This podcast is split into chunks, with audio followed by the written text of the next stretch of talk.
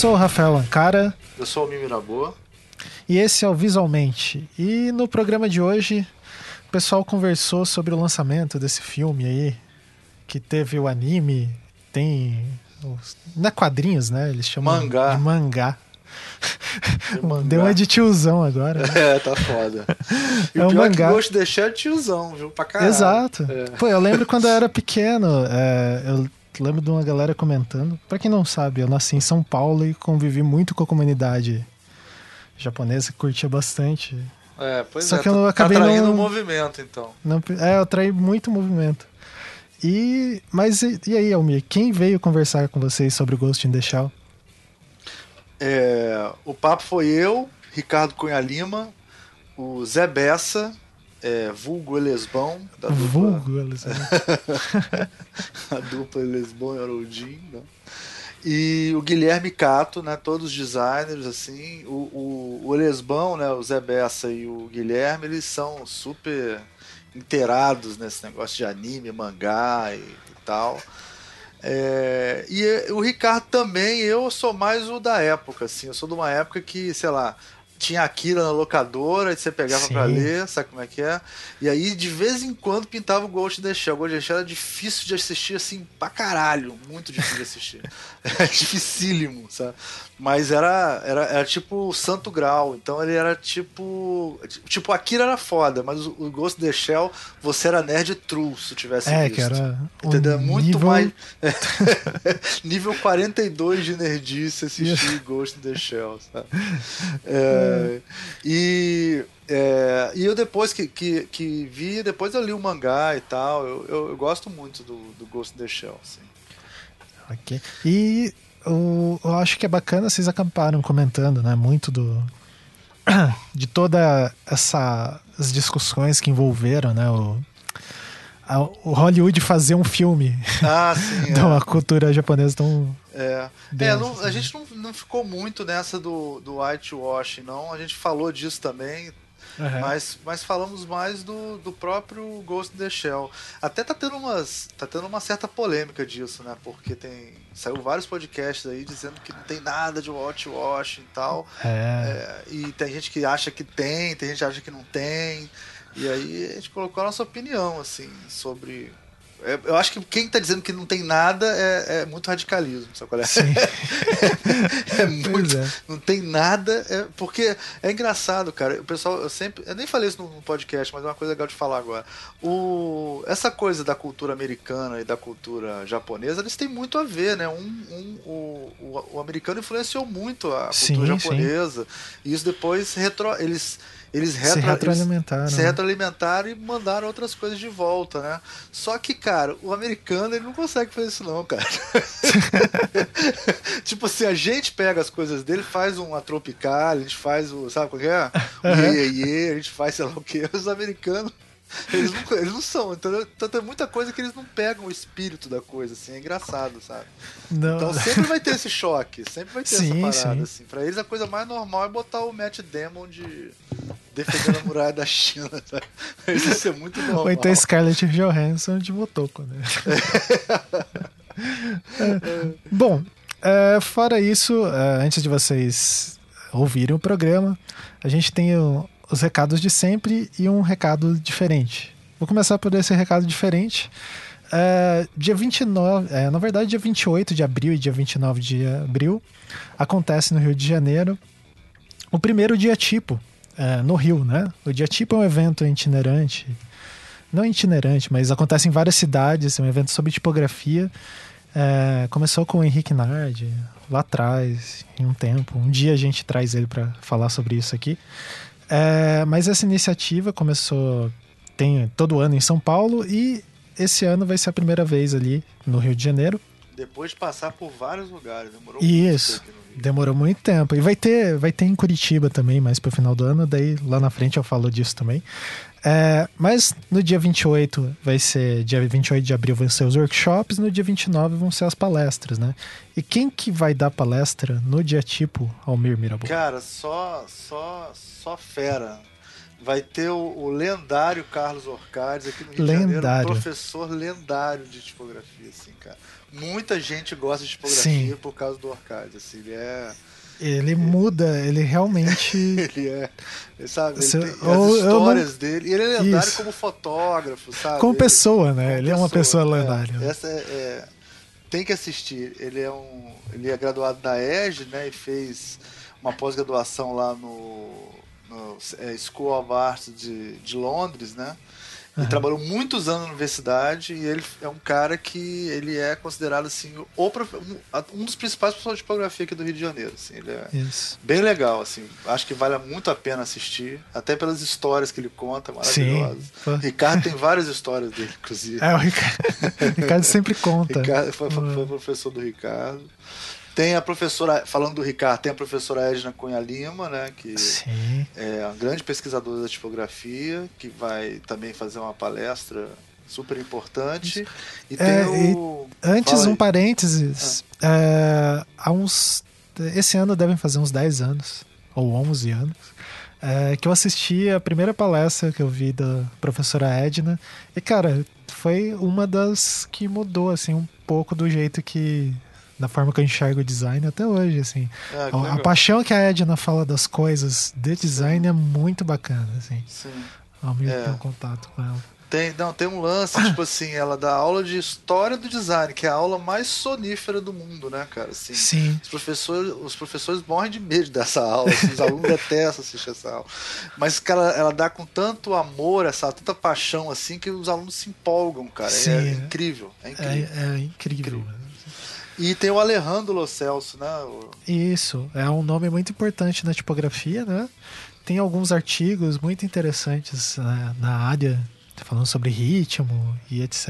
Né? Tipografia, entender a tipografia é, de uma outra forma. Ele é E- argentino, né? Argentino. Isso. Então, tá aí um público, um público não, um elenco, digamos É. assim, de Fora isso, vão ter, vão ter workshops também, né? O, o próprio Alejandro vai dar um workshop.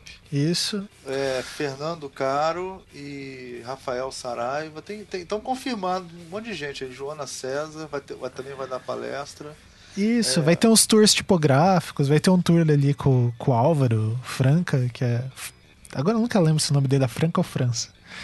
Que ele fez sobre os bondes de Santa Teresa, um trabalho sobre isso, que é muito interessante. Então, é, confira aí, tem o site lá que vai estar aqui na postagem, tem a página do Facebook.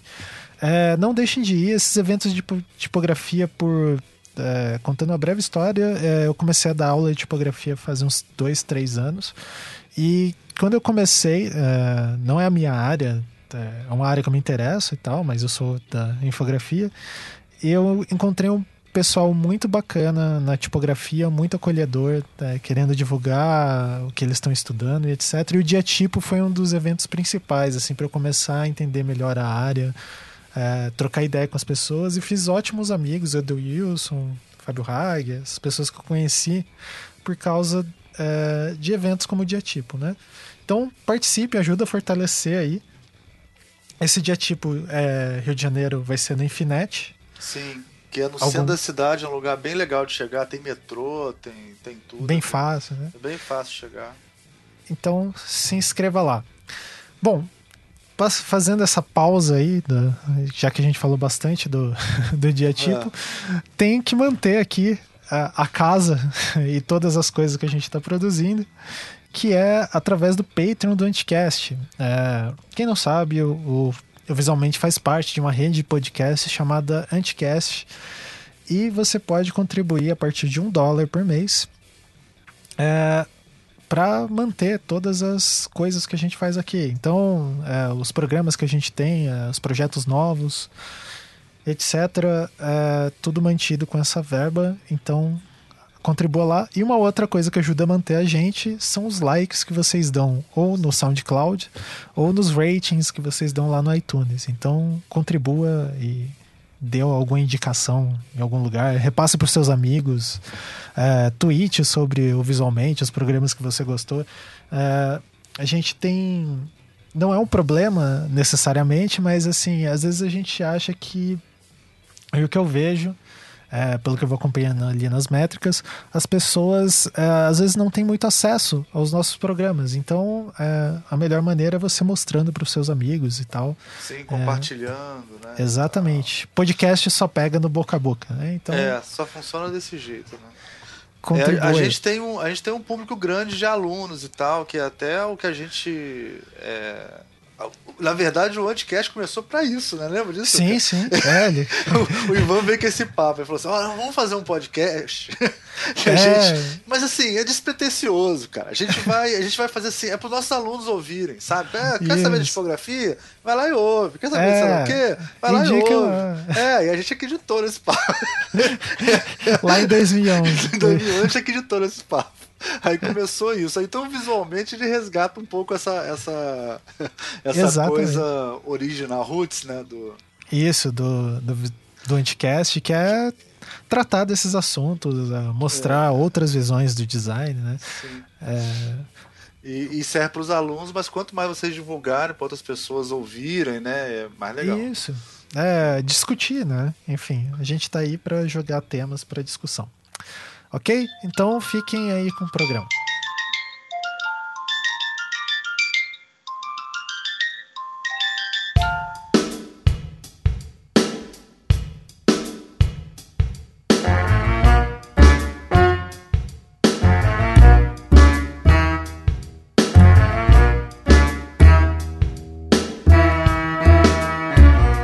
Este é o Visualmente e hoje nós vamos falar sobre Ghost in the Shell. Não vamos falar só do filme, vamos também falar da história em quadrinho, do desenho animado dos anos 90. E para falar sobre isso, temos alguns ilustres aqui. E temos aqui o Elesbão, também conhecido como Zé Bessa. Fala, Zé. Opa, boa noite aí todo mundo. Estou aqui. Não sei se vou conseguir contribuir muito com isso, porque eu ando meio afastado desse universo de anime, mas sempre foi uma paixão. É, sou me considero um pouco mais velha guarda nesse sentido de gosto, mas, enfim, vamos debater porque o filme vale a discussão, assim como o anime, enfim, vamos falar a respeito. Maravilha, vamos também, temos aqui também o designer Guilherme Cato. E aí, Fala, pessoal, Guilherme. tudo bom? Tudo certo? É, bom, vamos lá. Vou ver o que, que eu posso ajudar aí vocês. É a primeira vez que estou aqui, começando a conhecer esse sistema aqui de vocês, mas estou animado aqui para participar. Seja muito bem-vindo. E é claro, o Almir Mirabô. E antes de ele já se introduzir, que você já conhece a voz dele, vamos perder tempo com essas coisas. Almir, já vai falando um pouco sobre o Massanori para a gente conhecer um pouco a, a história do criador do Ghost in the Shell. É, Gente, primeiro agradecer, né, o, o Bessa e o Guilherme estarem aqui. Eles estão eles estão essa, essa humildade aí, mas isso aí é tudo fantasia, né? Não, não é eu, eu não vou nem. Eu, eu, não, eu não nem é entrei nessa questão. É, é, é entrei nisso porque isso é, é, é. isso aí tudo bem. Essa falsa modéstia é foda. É foda. É, o... Você, é que o pessoal não acompanhou, assim, o, sei lá, faz uma semana que a gente não fala de outra coisa, né? No... Desde que assistiu o filme, né? Milhões de conhecimentos nerds sobre Enciclopédicos, né, mano? Isso, eu uso cola. Ah. ah, eu também colo pra caramba. Ai, meu Deus. É, a gente também aqui. Aqui quando eu demorar um pouco a responder, porque eu tô olhando no Google aqui no Wikipedia. eu tô aqui na eu tô aqui na Barça, aqui Agora sim. Uh, então, gente, o Masanumi Shiro, que eu devo estar falando o nome errado, como eu sempre falo todos os nomes errados, né? É o pseudônimo do Masanori Ota. Eu sempre chamei ele de Masanori Ota, né? Mas o nome artístico dele é Masa, Masamune Shiro. É, eu achei legal, eu dei uma pesquisada assim, eu já tinha visto antes, eu sabia que ele era engenheiro, né? Ele é formado em engenharia mecânica. Eu sempre achei que isso tinha muito a ver com Ghost in the Shell. Eu dei uma pesquisada e descobri que além de engenharia mecânica, ele também é formado em pintura a óleo, ou estudou pintura a óleo um, grande tempo. Então é uma combinação bombástica, né? O cara, o cara consegue trabalhar com engenharia mecânica e com pintura a óleo, você imagina, né? É, ele é um cara que eu já olhei em algumas é, biografias dele, tem algumas que aí depois o Guilherme pode até confirmar isso, não sei, é que ele trabalhou com com hentai antes até, e aí é, e, e, e, que ele fez alguns rentais antes com outro nome. Isso aí tem gente que tem. Isso aparece algumas pessoas falando e outras não, então eu não sei se é, se é verdade. Aparece, viu? Aí o, o Cato também e, o, e o, o, Bessa também pode ajudar nisso se eles souberem, mas eu vou falar que não é incomum grandes artistas de história em quadrinho japoneses trabalharem com hentai, assim, não, não é? Não, todo japonês, cara, eu, eu já falei isso, vou repetir, né? Então, todo japonês, assim, os japoneses são muito pervertidos, essa é a verdade. E eles adoram hentai, eles adoram uma sacanagem, não tem jeito. Então, é normal, acho que quase todo japonês que desenha já fez algum hentai, ou profissionalmente, ou, ou pessoalmente, ou particularmente, vamos entendi, dizer assim. Entendi. Para proveito próprio, né? É.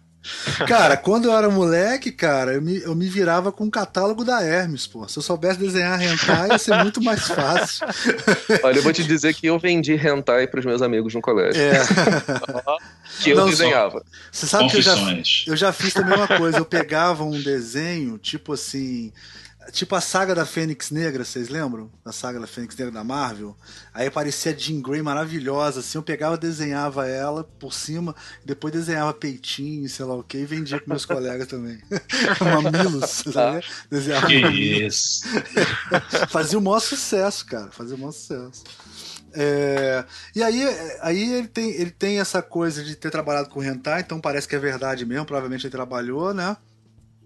E o primeiro trabalho dele que fez sucesso foi o Apple, Apple é, Seed, né? Apple Seed. Apple é, Seed, é. Que fez bastante sucesso na época.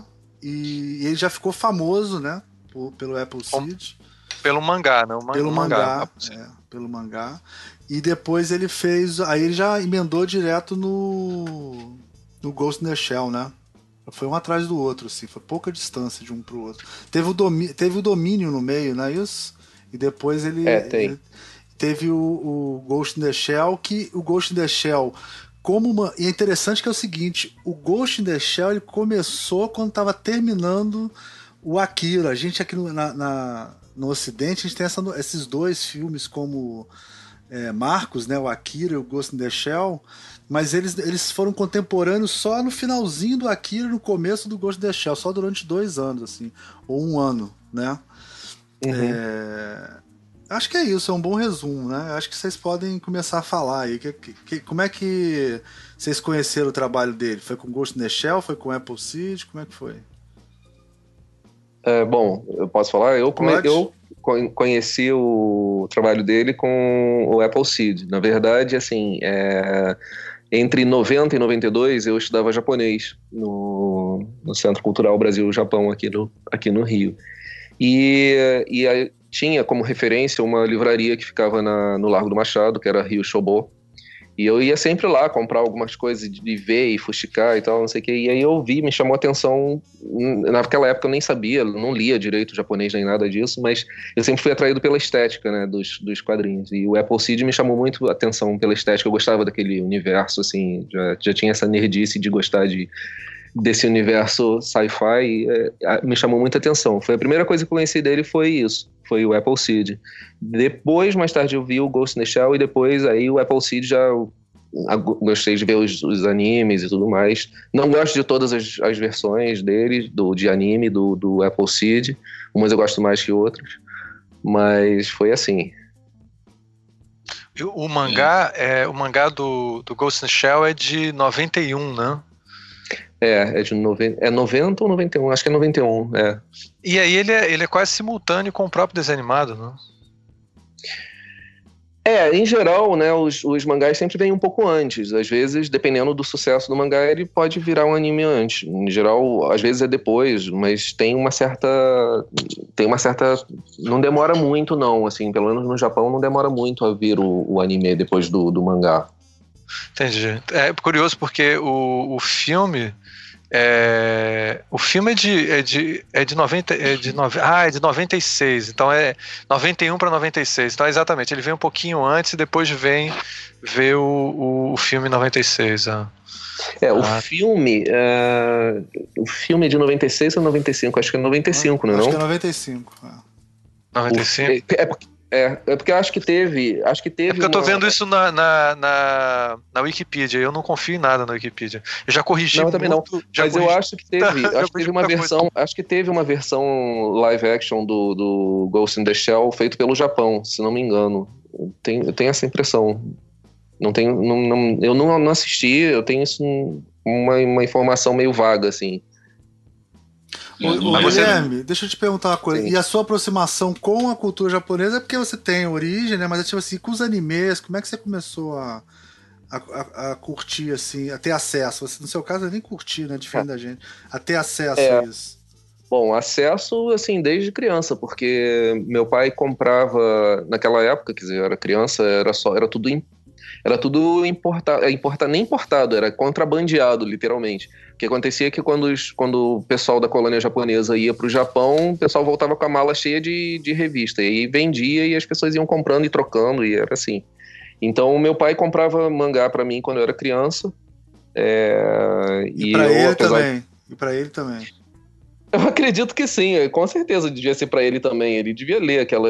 Ele comprava umas revistas para ele que eu não entendia nada. Ele comprava umas revistas de, de kabuki, de variedades, umas coisas assim. E, e tinha os mangás também, que ele aproveitava e lia. E eu sempre tive, assim, é, essa coisa. E, e, os, e na colônia japonesa, eventualmente, eles passavam animes, assim.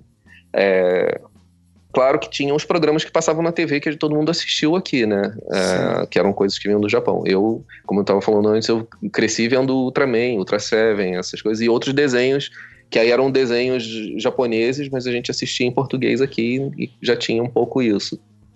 Cara, mas meio off-topic aqui. Teu pai via revista de Kabuki, cara? É sério? É, Interessante. É, é. Kabuki, pra quem não sabe, é o, é o teatro tradicional japonês, eu tô certo, né? Que é todo. É isso, exatamente. É um, é, quer dizer, é, um, é uma das linhas de teatro né, japonesa. São, são espetáculos que geralmente duram o dia inteiro. Assim, você vai um, o, os grandes teatros de kabuki, inclusive um deles famoso em Tóquio fechou há pouco tempo. Assim, foi demolido e então construíram um prédio novo. Assim, um monte de gente reclamou e tudo, mas o, o, o kabuki ele tem uma tradição que ele você vai e passa o dia inteiro. Aí você almoça, você leva a marmita, come e o, e o espetáculo vai rolando, vão rolando várias, várias peças. Hum, e Legal. o Kabuki é tem essa no... característica é, e, e o, a, a, ele é muito gráfico, né? As pessoas pintam até, de uma certa maneira, a gente vê no, no Ghost in the Shell, muitas das coisas visuais lembram, para meu olhar ocidental ignorante, lembram coisas de kabuki ou coisas desse tipo, assim, coisas desse é, visual da geisha, né? né? É. é. Sim, você, o kabuki ele é todo interpretado por homens, né? Os homens fazem papel de mulheres também, mas é, é, e eles usam essa pintura toda no, do rosto um pouco para simbolizar, eles criam expressões e tem umas representações. Eu não entendo muito bem de kabuki não, mas o meu pai gostava. Ele tinha, tinha as revistas especializadas em kabuki, assim, que falavam sobre os atores e tudo mais. Legal. E você, Bessa, como é que você se aproximou dessa cultura e, de, e depois do Ghost in the Shell? É, eu tô, tô aqui de ouvinte quase. Né? Eu, eu acho até que eu comentei já uma parte disso quando a gente fez o outro programa, que a, a, essa minha aproximação é, com o universo japonês, ela se mistura em muitos aspectos com a minha aproximação para o design. Porque, obviamente, enfim, eu estou desconsiderando aquele trecho inicial da vida, que na é criança, adolescente, que eu, como já foi dito, a gente consumia esse produto que chegava muito pela rede manchete. Então você tinha lá é, o Pirata no Espaço, Yamato, é, o, o do Drácula, enfim, uma, uma, série de coisas. E antes disso já tinha Ultraman, Spectroman, toda essa coisa. E aí, e aí a gente pula para o iníciozinho dos anos 90, quando eu estou na faculdade, é, honrando o destino da maioria dos estudantes, que é estar perdido, estar em crise, essas coisas E, e aí, dado o momento, no meio dessa crise existencial super dramática né, que você vive, eu descubro que existe em Niterói um lugar que é que, que aí tem, a gente cria, abre um parênteses para lembrar que é uma época que não, não tem internet ainda, né? Ah, em termos de emissora, de TV, a gente vive aí um hiato de, de conteúdo, não tem nada sendo transmitido. É, então não tinha muita informação circulando. E é difícil, até mesmo para a gente, eu acho, imaginar aquele mundo sem internet. tempo realmente se, era de, se dava de outra forma. Mas enfim, aí eu descobri em Niterói esse lugar que se chama Além da Imaginação. Nossa, um, eu fui muito lá. Pois é, que era um, era um consultório é, de, não me lembro se de homeopatia ou, de, ou enfim, algum, algo de medicina, não me lembro. Em, em cujo dono, é, nerd na essência, ou interessado em cultura pop na essência, o nome que a gente puder dar, ele era tão também interessado em, em, em ter um espaço para isso que, pelo que eu sei, posso estar sendo injusto, mas a história que eu tenho na cabeça é essa. Ele tinha um consultório lá na torre do Niterói Shopping, ele pega o consultório dele, divide em dois a área, uma parte continua sendo consultório, outra parte ele abre que seria um, um espaço cultural, um ponto de encontro da galera. E ia gente de tudo quanto era canto, assim, da área metropolitana para lá. E, e, e, era realmente além da imaginação. Você ia para lá e era o primeiro contato que você ia ter com o nego fantasiado, é, com exibição de desenho, na, na, base do VHS. Né? Essa coisa de é. material, material que chegava via locadoras da, da colônia japonesa, seja aqui da área de Laranjeiras ou que vinha da Liberdade, São Paulo, enfim. Aí, nisso eu conheço um grupo lá, esse grupo está começando a fazer um, tá começando a, a ideia de um zine, se chamava é, Universo, enfim, não vou lembrar agora, Universo Japonês, alguma coisa assim. E dali a gente já sai um número, a gente já evolui para um outro, que se chamaria Japanimation Magazine. E, e diagramando esse zine, aí eu começo a entender para que serve aquele design que eu estou aprendendo assim na faculdade. Eu começo a ter um contato prático, prático e inesperado com uma parte da diagramação. E, e é isso, assim, eu posso dizer se eu quiser né, valorizar demais, assim, que o anime me ajudou aí na carreira, me, me fez encontrar caminho. E por, e por conta disso eu convivi muito com esse grupo e a gente fazia exibições, fez exibição no auditório do Centro de Filosofia e Ciências Humanas da FRJ, na Praia Vermelha, depois no Castelinho do Flamengo. Chegamos a legendar é, material, era trabalho de formiguinha. Ia nos eventos que tinha, RPG Rio, enfim. Mas, mas, mas foi através disso que eu comecei. Meu contato se solidificou mesmo. E aí, falando mais especificamente de Ghost in the Shell, eu conheci curti, não, não, mas ele estava muito diluído, assim, Ghost in the Shell, sendo bem sincero, ele estava diluído em várias outras coisas que eu estava assistindo. Ele não, num primeiro momento, eu não estava tão imerso naquilo ali. Na, se você fosse me perguntar, eu talvez fosse lembrar mais do Akira, que é até um assunto eu acho que vale falar mais para frente. Falei muito. Não, tá Olha, eu, eu, pra mim foi uma grande surpresa, porque eu, eu, até pouco tempo atrás ainda tinha uns zines aqui do Japan Animation, porque eu nem sabia que você diagramava. Eu, você desculpa, foi... Não, muito, era muito bom, eu adorava. E depois, só fazendo um complemento, depois Sim. desse zine, quando surgiu o fenômeno Cavaleiros do Zodíaco, ali para 94, 95 e surgiu a revista Herói, né, emblemática, Sim. a Edioro quis embarcar nisso. A Edioro pensou, pô, né, existe um nicho aí, vamos parar de fazer só palavra cruzada, né, vamos fazer alguma outra coisa. E, e não me pergunte como eles chegaram até esse nosso grupo e o que era a Japanimation Magazine, Magazine, enfim, virou a revista Animação, é, que durou um ano foi, que foi um super aprendizado, aí já voltado mais para o lado design, editorial, porque tinha que lidar com tudo, né? Era, abrir aquele universo e produzindo uma revista pô, né, nacional, né? enfim, e no meio daquela pressão de Cavaleiros do Zodíaco. Enfim, aí o resto é, é história. E, e você, Ricardo? Quer comentar alguma coisa do, do seu Cara, processo é, aproximação com isso? O, minha aproximação foi através do hentai. Não, tô brincando. Minha aproximação foi. É, como, tava, como tava, modelo, como modelo de hentai. olhando o próprio espelho. Não, é... O amigo, o amigo um amigo, tem um amigo meu que começou a conhecer o hentai. É, não, foi, cara, foi acho que como muitos de nós aqui, a gente estava até conversando sobre isso antes, é, vendo Spectrum Man, vendo as séries de contato com a cultura japonesa, né?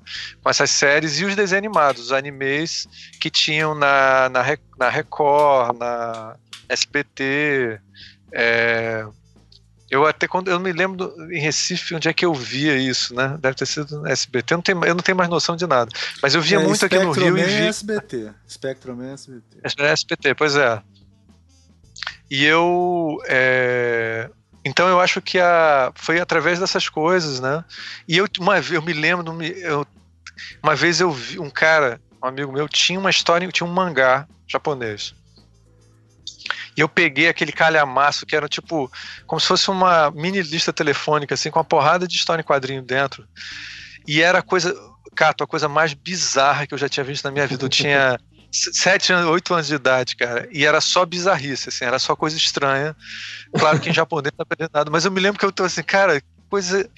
Era só. Era, foi uma coisa, assim, é uma, era, eu percebi que era uma cultura completamente diferente, que eu não tinha noção de como entender aquilo sem um curso introdutório, de um, um workshop de uma semana. Mas, assim. mas vem cá, mas rolou de você ler, ler errado? Não, né? Comigo foi assim, o primeiro, o primeiro mangá que eu tive na minha mão, porque eu, eu sou fidão de gráfico, então eu sempre tive muito acesso a coisa impressa, né? E aí, eu não sei como, lá nos meio, no meio das coisas, pintou um mangá, né? Aí eu fui lendo o mangá, né, cara? Eu falando, Pô, essa história é bizarra, né, maluco? Porque termina com o cara ganhando e depois começa a contar a história. Eu lendo aquela porra, né, cara? E lendo do, do, do jeito ocidental, né? Eu, caralho, maluco, muito doido. E aquela coisa de, de, criança, né, que não consegue parar de ler a parada, fui lendo só no final, depois que eu virei a porra toda, que eu vi que a capa era o contrário, né, mano? Eu, a minha primeira experiência foi essa, tipo, ignorância total, assim, né? Total. Mas, sabe, até hoje eu tenho por hábito pegar a revista e virar ao contrário e virar as páginas. Eu não sei se isso veio do mangá, eu nem sou um leitor voraz de mangá, mas acho, acho que de tanto folhear esse material, acho que eu fiquei com esse, esse cacuete. Assim, eu... de, de vir pra, de trás para frente, do nosso de trás é, para frente. Né? É, a primeira virada de página que eu dou, às vezes, não, não em livro, mas em revista, muitas vezes é. Não sei. Deve, deve, ser, deve, ser, é que nem que meu pai, que ele é, você vai ver um filme de suspense com ele, ele odeia filme de suspense. Ele pergunta como é que termina logo a história. Como é que termina? eu falei, pô, mas é um filme de suspense, não, mas eu não quero, eu não quero ter nenhuma surpresa nessa história. Então, é, deve ser mais isso, que eu já começo a ler o final e aí começa a ler o livro. Agora, o, e, essa, e, e olha a sorte que eu tive. O, esse mangá caiu na minha mão, depois eu descobri que era o Lobo Solitário. Olha que máximo. Que é um oh, super clássico, assim, né? Isso nos anos 70, é. sei lá. Eu devia ter 8 anos, sei lá. Então, 78, 77, por aí. Já tinha, já tinha aqui no Brasil, mas era em japonês, entendeu? Eu pegava, folheava, não entendia porra nenhuma, mas achava o máximo, porque tinha essa referência de Capitão Asa, né? De Ultra Seven, desse tipo de coisa, assim. Agora eu é, curti é, só, muito... Só uma coisa... Ah. Explica o que é, que é o Capitão Asa, cara, que tem uma galera aí que ah, não sabe o que, que é isso. Pesquise na internet, escreve aí Capitão Asa. Se você não sabe o que é Capitão Asa, pesquisa aí na internet. Você sabe que eu não, eu não sabia que era Capitão Asa até te conhecendo. O Capitão Asa era, era a Xuxa dos anos 70, mal comparado. Ah, a mistura de Xuxa com Ratinho dos anos 70. E se você quiser mais informações, busque na internet. Capitão Asa era sensacional, eu adorava Capitão Asa. É, tem, tem um amigo meu dessa época aí do grupo, que ele continua até hoje lidando com isso. Ele tem barraquinha na Praça 15, vende, vende coisa, enfim. E ele outro dia tirou uma foto com o capacete do Capitão Asa. Ele foi visitar é, um, um, cara que tem, que tem a roupa original, que era amigo é, do... Ele morreu uns era, anos atrás, Capitão Asa. É, ele era amigo do Capitão.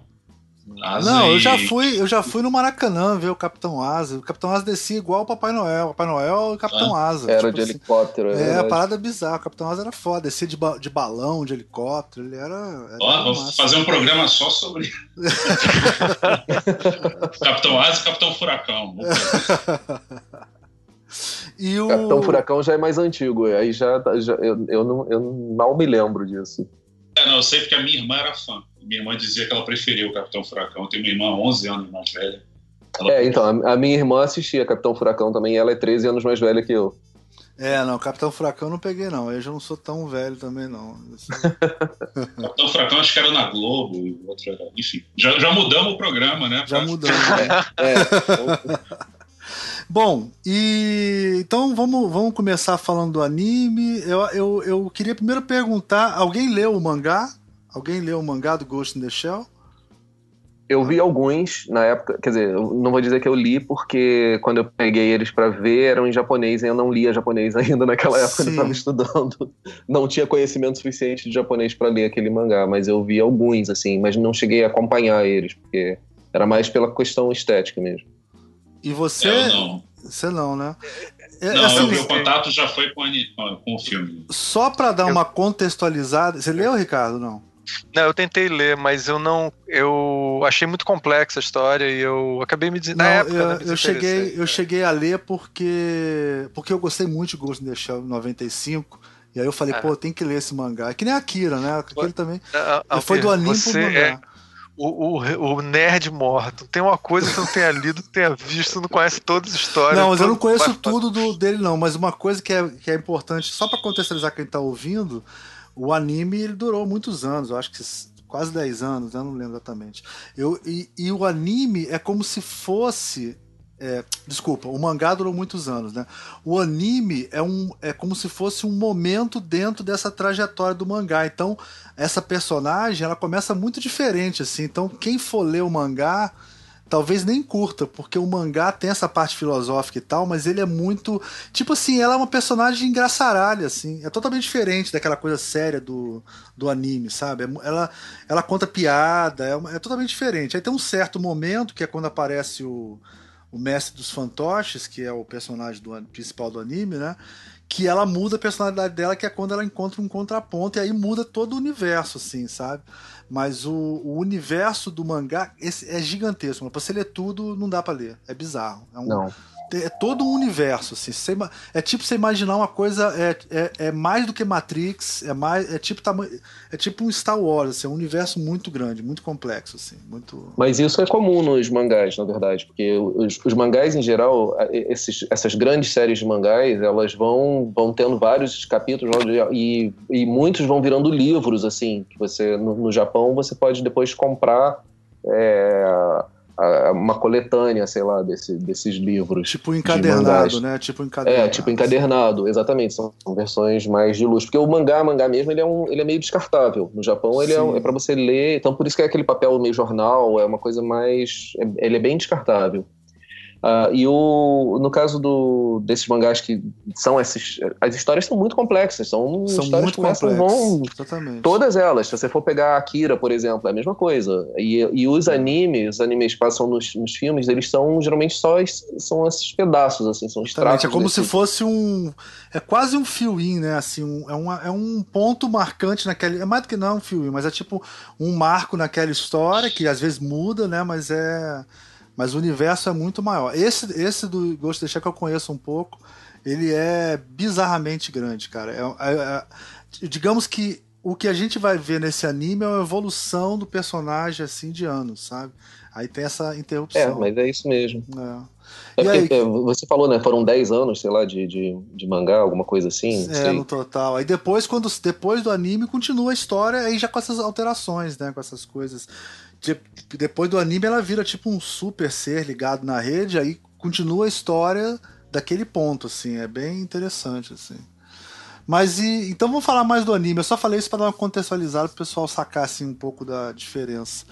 E vamos falar do anime. Quem quer começar? Guilherme quer começar falando do anime? Como é que você Pode viu? Ser. Como é que você curtiu? O que, é que você não acha legal? É, tem, tem, assim, eu vi, na verdade, eu vi, acho que uma, não foi uma vez só. A primeira vez que eu vi, é, ele me impactou mais visualmente do que pelo roteiro em si. Eu não fiquei tão ligado no, no roteiro. Quando eu vi de, depois de novo, uma segunda vez, é que eu gostei mais da coisa do.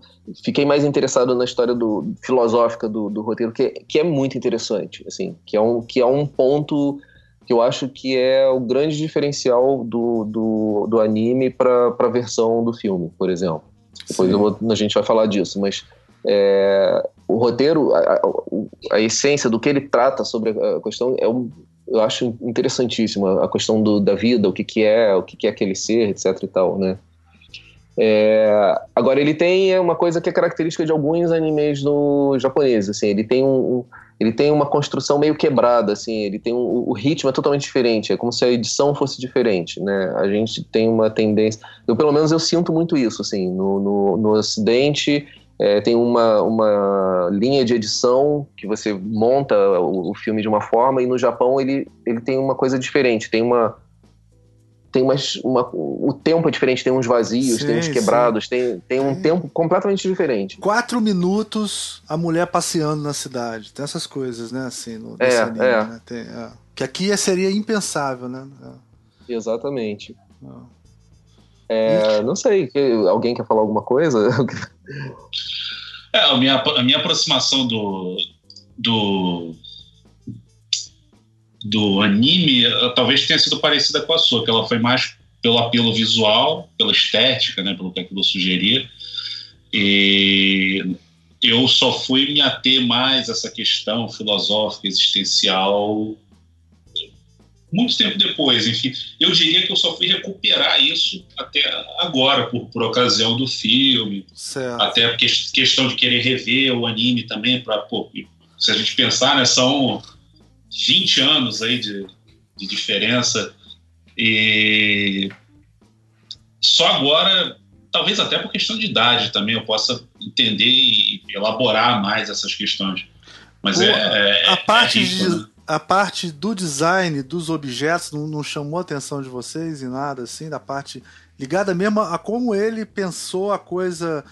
É, eu não sei, eu vejo muito engenheiro mecânico ali, é engraçado isso, isso não, vocês não, não notaram? Por exemplo, deixa eu dar um exemplo aqui.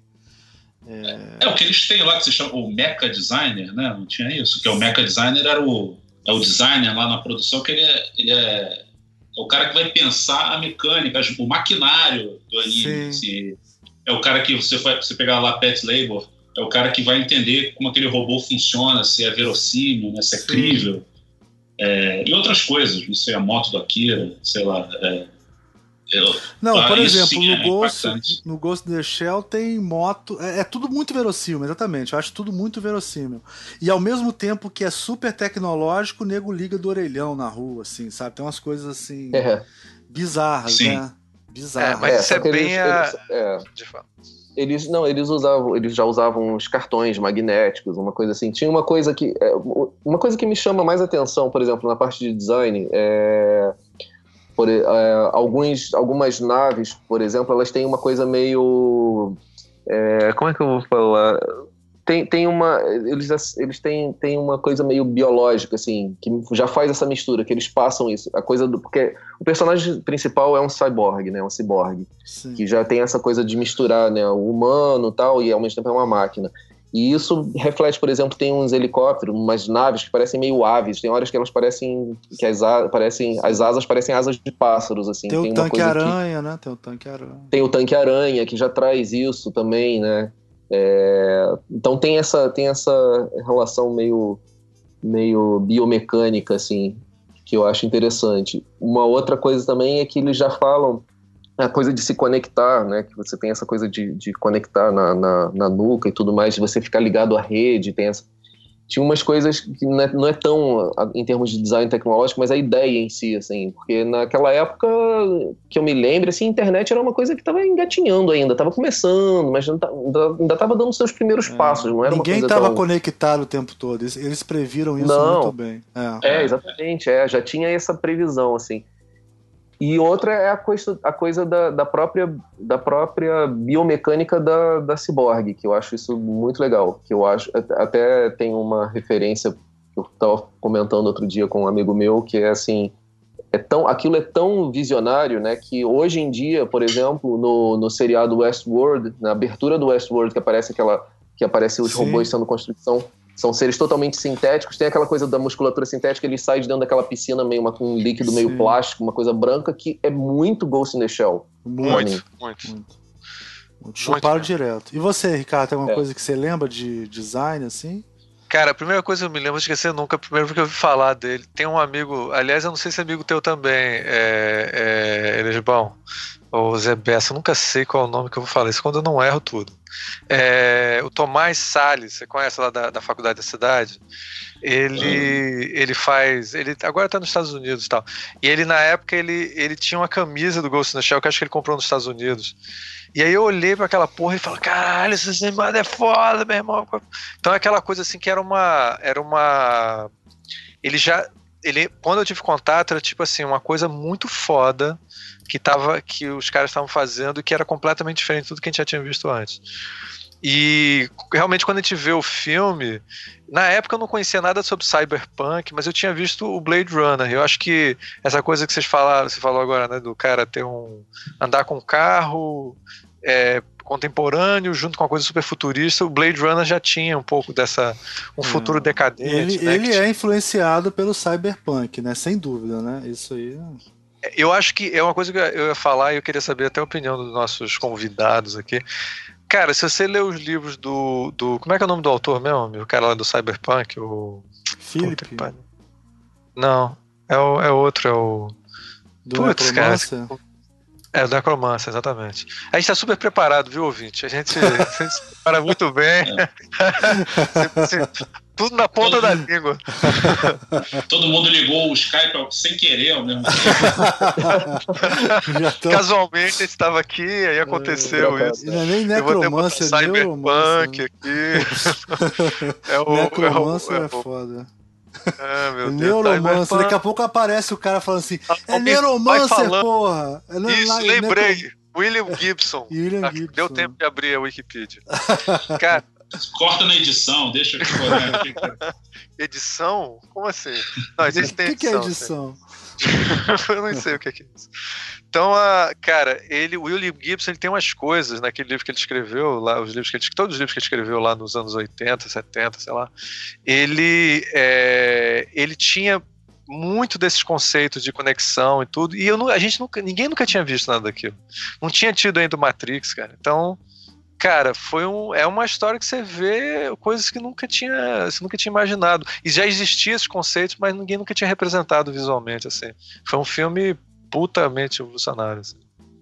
Putamente é uma palavra nova. É. é, mas geralmente é isso, né? Inovação, acho que tanto visual quanto qualquer outro sentido, geralmente é isso. Ela não é. é ela é o, a, o rearranjo ou a combinação de, de, várias coisas que já existem, né? Geralmente. Pelo menos a, é. a, a, ideia que eu tenho de inovação é essa. Você, você vai lá para qualquer coisa, qualquer exemplo, né? Você vai para o primeiro, primeiro computador pessoal ou para enfim, é, o smartphone, né? O smartphone é a combinação de várias coisas, né? É, ou os principais aplicativos que você tem hoje em dia, né? Eles, estão, estão, eles são novidades em cima de recursos pré-existentes, né? E, e acho que isso funciona para o storytelling também, para estética, enfim. É, você vai pegar um filme desse, é óbvio que esse filme desse está sendo gestado em cima de alguma coisa que já tinha aí o ele bebe lá da fonte do Blade Runner também, enfim, to, todo mundo. É, é o ombro do gigante, né? Você tá. É, com certeza, com certeza. Inclusive, o, por exemplo, se você for lá no passado mesmo, quando a gente estava falando do Osamu Tezuka, o Osamu Tezuka ele adorava o cinema, ele era fissurado por cinema. Ele, ele ficou impressionado quando ele assistiu Metrópolis, por exemplo, e ele quis fazer a versão dele de Metrópolis em história em quadrinho, e ele era ele adorava essa coisa de, de, Então ele pegava as referências que ele tinha, ele ia misturando com outras coisas, e os japoneses fazem muito isso também, né? De pegar Sim. várias referências, compilar tudo, misturar com coisas das referências deles e transformar numa coisa totalmente nova que você acha que é uma grande novidade, mas na verdade está cheio de coisas que eles pegaram de vários outros lugares. É, é verdade que o Osamu ele, ele, ele desenhou o Astro, o Astro Boy ah. É, que ele era muito fã do Bambi, essa é verdade isso? Que por isso que tem aquele olhão, porque o olhão é igual do Bambi? Você já ouviu essa história? Olha, não, eu nunca ouvi uma... essa história, não. Eu, eu já ouvi essa história. história. Não, no, do Bambi, do Bambi não, Bambi é, é muito depois, é, cara. É, não, não existe, existe Bambi? uma história. Não, é do Bambi. Bambi não, sim. é do Popeye. Ele, ele, ele é o que influenciava é, é, então o Popeye, desenho animado. Da...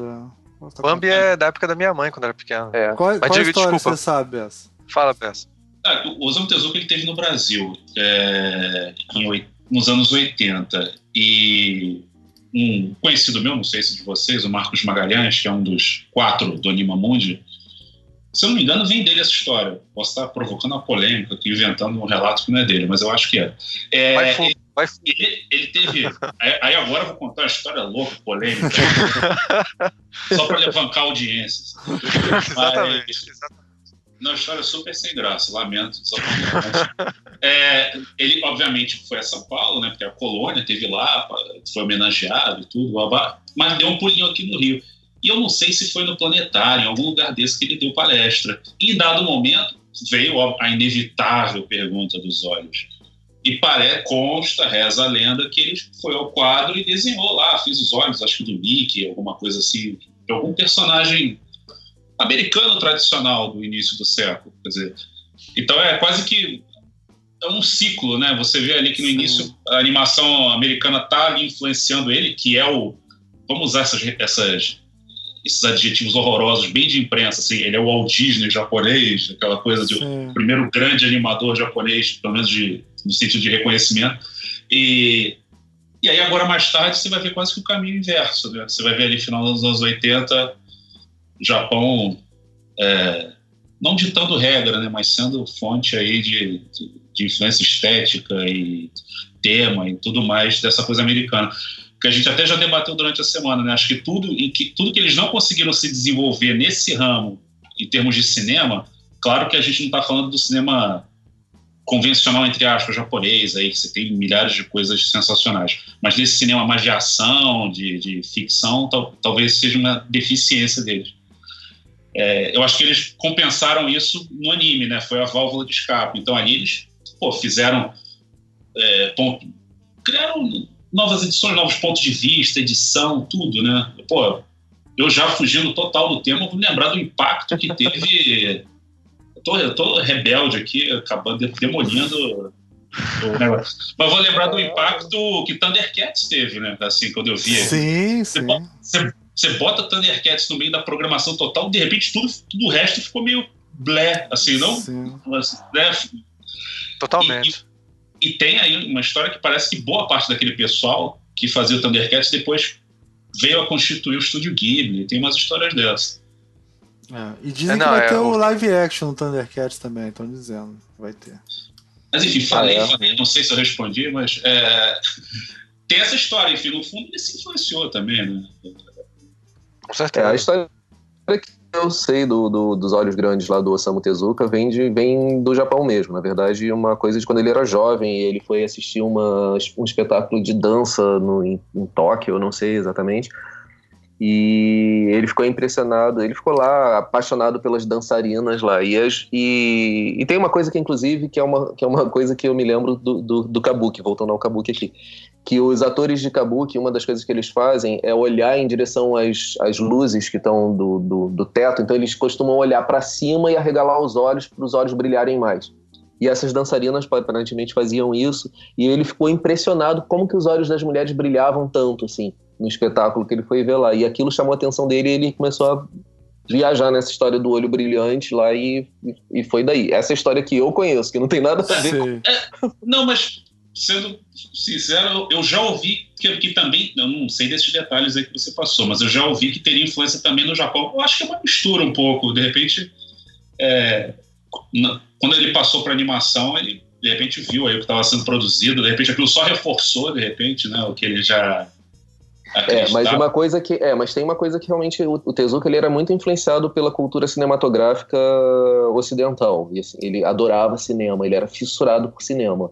Então deve ter uma outra relação também daí. Ele deve ter, ele deve ter várias influências na, na cabeça sim. dele, né?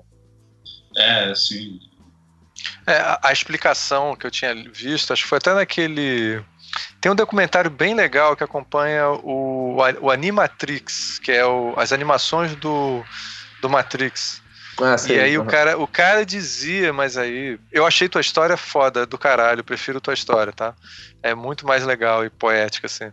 Mas uh, ele dizia que era influência do. Pra mim, eu não sei, qualquer uma tá boa. Assim. E aí é, é dizer que era por causa dos desenhos animados é, ocidentais que tinham, especialmente esses do tipo Pet Boop, Popeye, é, do, é bem provável, que... não. Deve ter mesmo, deve ter influência, sim. Porque ele gostava de cinema, ele provavelmente assistia Betty Boop no cinema. Com certeza, né? com certeza.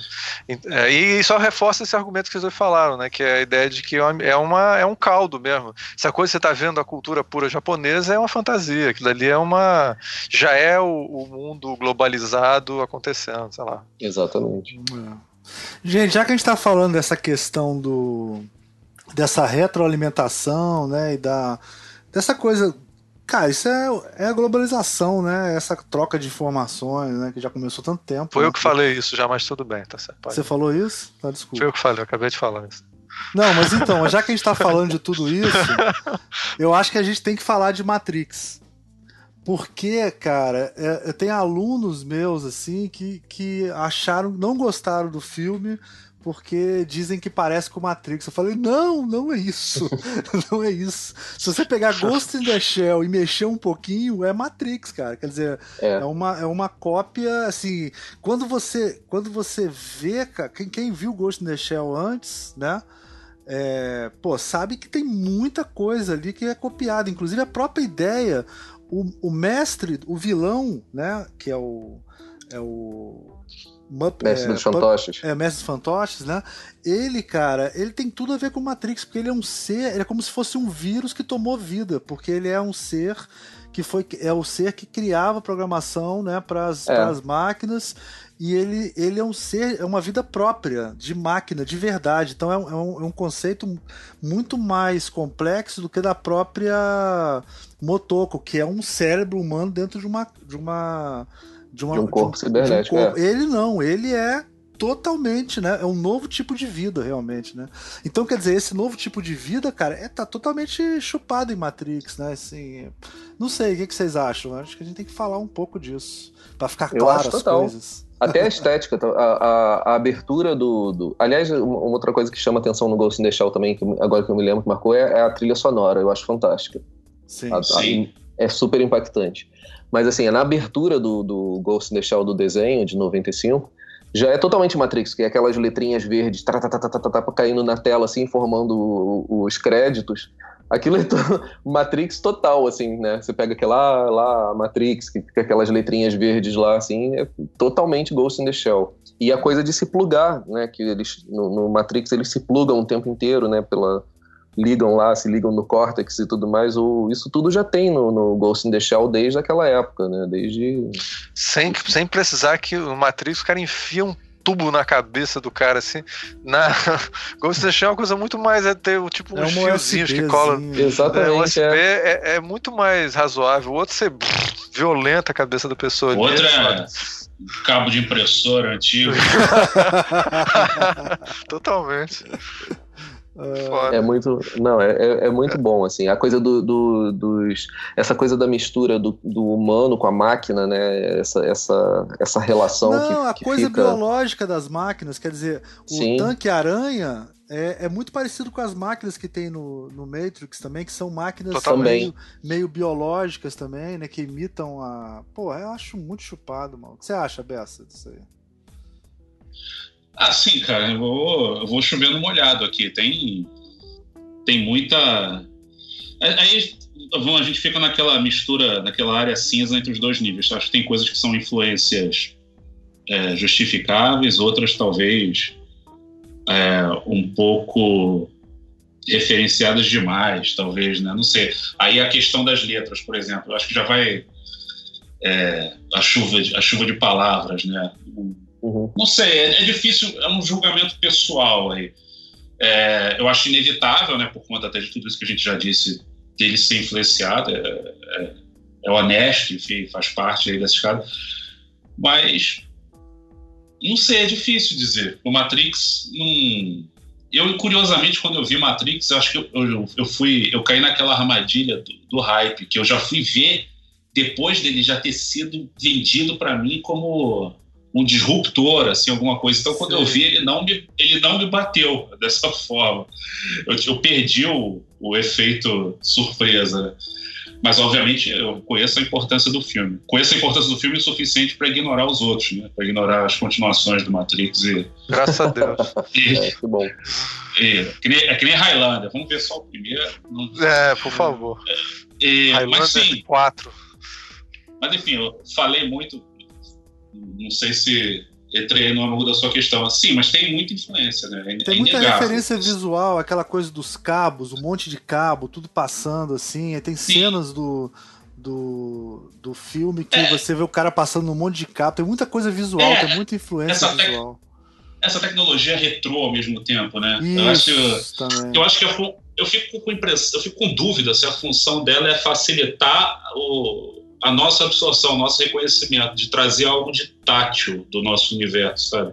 Não sei se isso é um recurso para a gente é, se reconhecer ali mais facilmente. Olha, tem cabo, tem. Sim. E talvez é porque... seja algo que. Talvez, seja algo que no, talvez seja algo que no fundo a gente queira ver mais, a gente quer ver as coisas funcionando.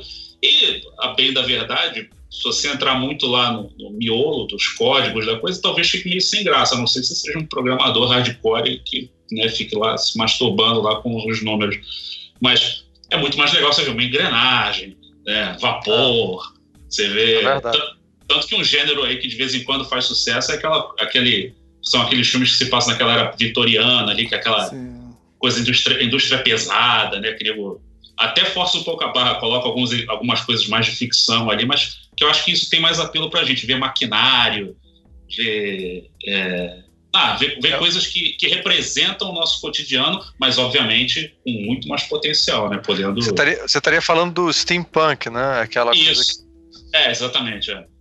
É. Tem uma coisa que eu acho incrível, que é uma cena fortíssima que tem, que é uma mulher que vai digitar no anime, e aí o dedo dela abre e ela digita é. muitas teclas ao mesmo tempo. E aí, tipo assim, aí é, é aquela coisa que aparece muito no anime, que é as pessoas se aprimoram para as profissões delas, né? Elas compram é. coisas para as profissões delas. E até aparece no filme uma certa citação disso num num certo momento, mas no anime aparece muito mais. Mas é muito doido, né, cara? Porque se nego conversa telepaticamente e nego... pra que, que precisa digitar, né? Você pensava é, e já. É, é, ainda bem que você falou isso, porque. É, não é? é, Por que, que ela vai perder tempo digitando o negócio se ela pode entrar direto no programa? E...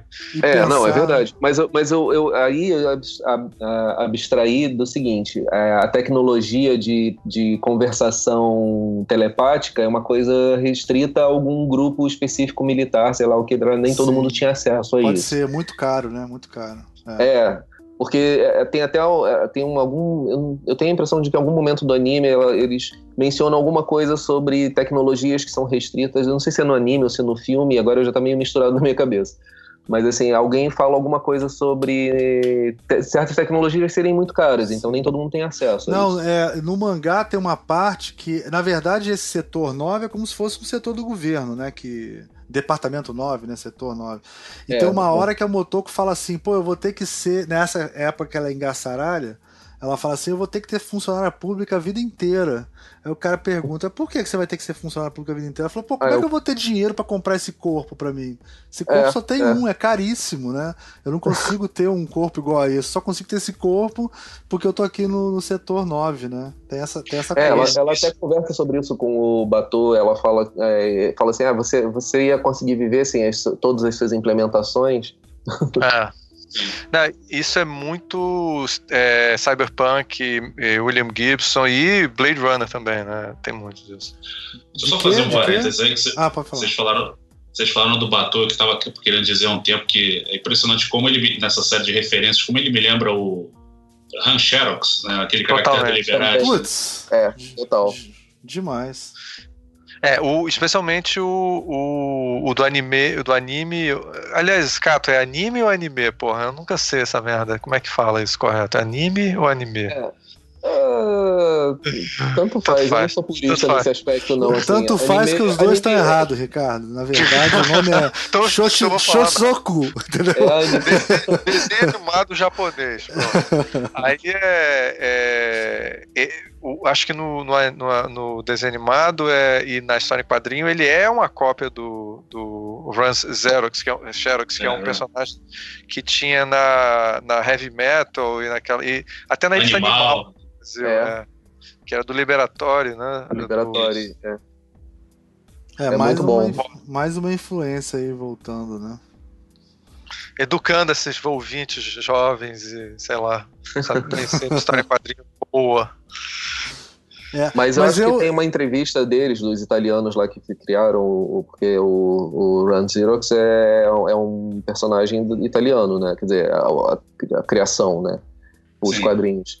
E eu, eu, me lembro de ter visto alguma entrevista com eles que eles bebem, eles adoram o desenho animado japonês, assim, eles têm essa, têm essa isso na, na, na bagagem deles. Sim.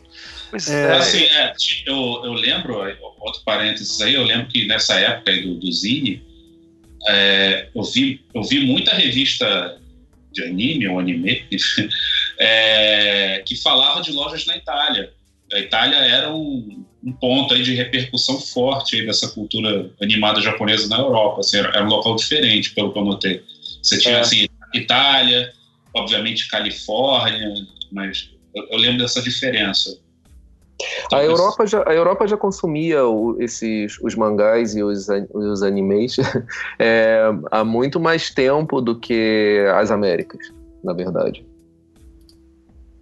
Ah, já chegou lá Sim. primeiro, então. Pô, é, pode ser. É, já, já, tinha um, já, já tinha uma influência forte lá. Assim. Eu sei que tem, eu tenho amigos lá franceses e que a França tem uma coisa de, de história em quadrinho muito forte, né? De, de bande dessinée. É, e eles, mas já tinha uma coisa de, de, de consumir mangá assim há muito tempo, assim. É. Eu, eu tenho, eu tenho, eu acho que o Wachowski tem, eles, eles, eles tem uma dívida grande com o Ghost in the Shell e eu acho que eles reverenciam um pouco, assim. Eles, eles, eles, quando eles falam, eles falam que é uma mistura de sei lá o que. Cara, mas tem muito de Ghost in the Shell. Me incomoda, assim. Que depois, quando compara. Não, muito, assim, muito, muito. É, eu acho, eu, eu acho, que, é, eles tentaram fazer uma quebra com isso com o Animatrix. Mas é, mas é, é bizarro, né? Eu não acho foda. que é um problema, é o que o Bessa falou, não é que seja um problema, isso a gente faz toda hora, né? E até a gente que é designer tá sempre olhando as referências e tal, Sim. né? Mas eu acho que. É, eu acho que muito do Matrix, do sucesso do Matrix, se deve ao pouco conhecimento dos animes é, pro público mediano, público civil vamos chamar de civis, né? Para os civis. se, eles, se eles conhecessem mais, eles não teriam se impressionado. E eu tô falando do Matrix, é um dos meus filmes prediletos, né?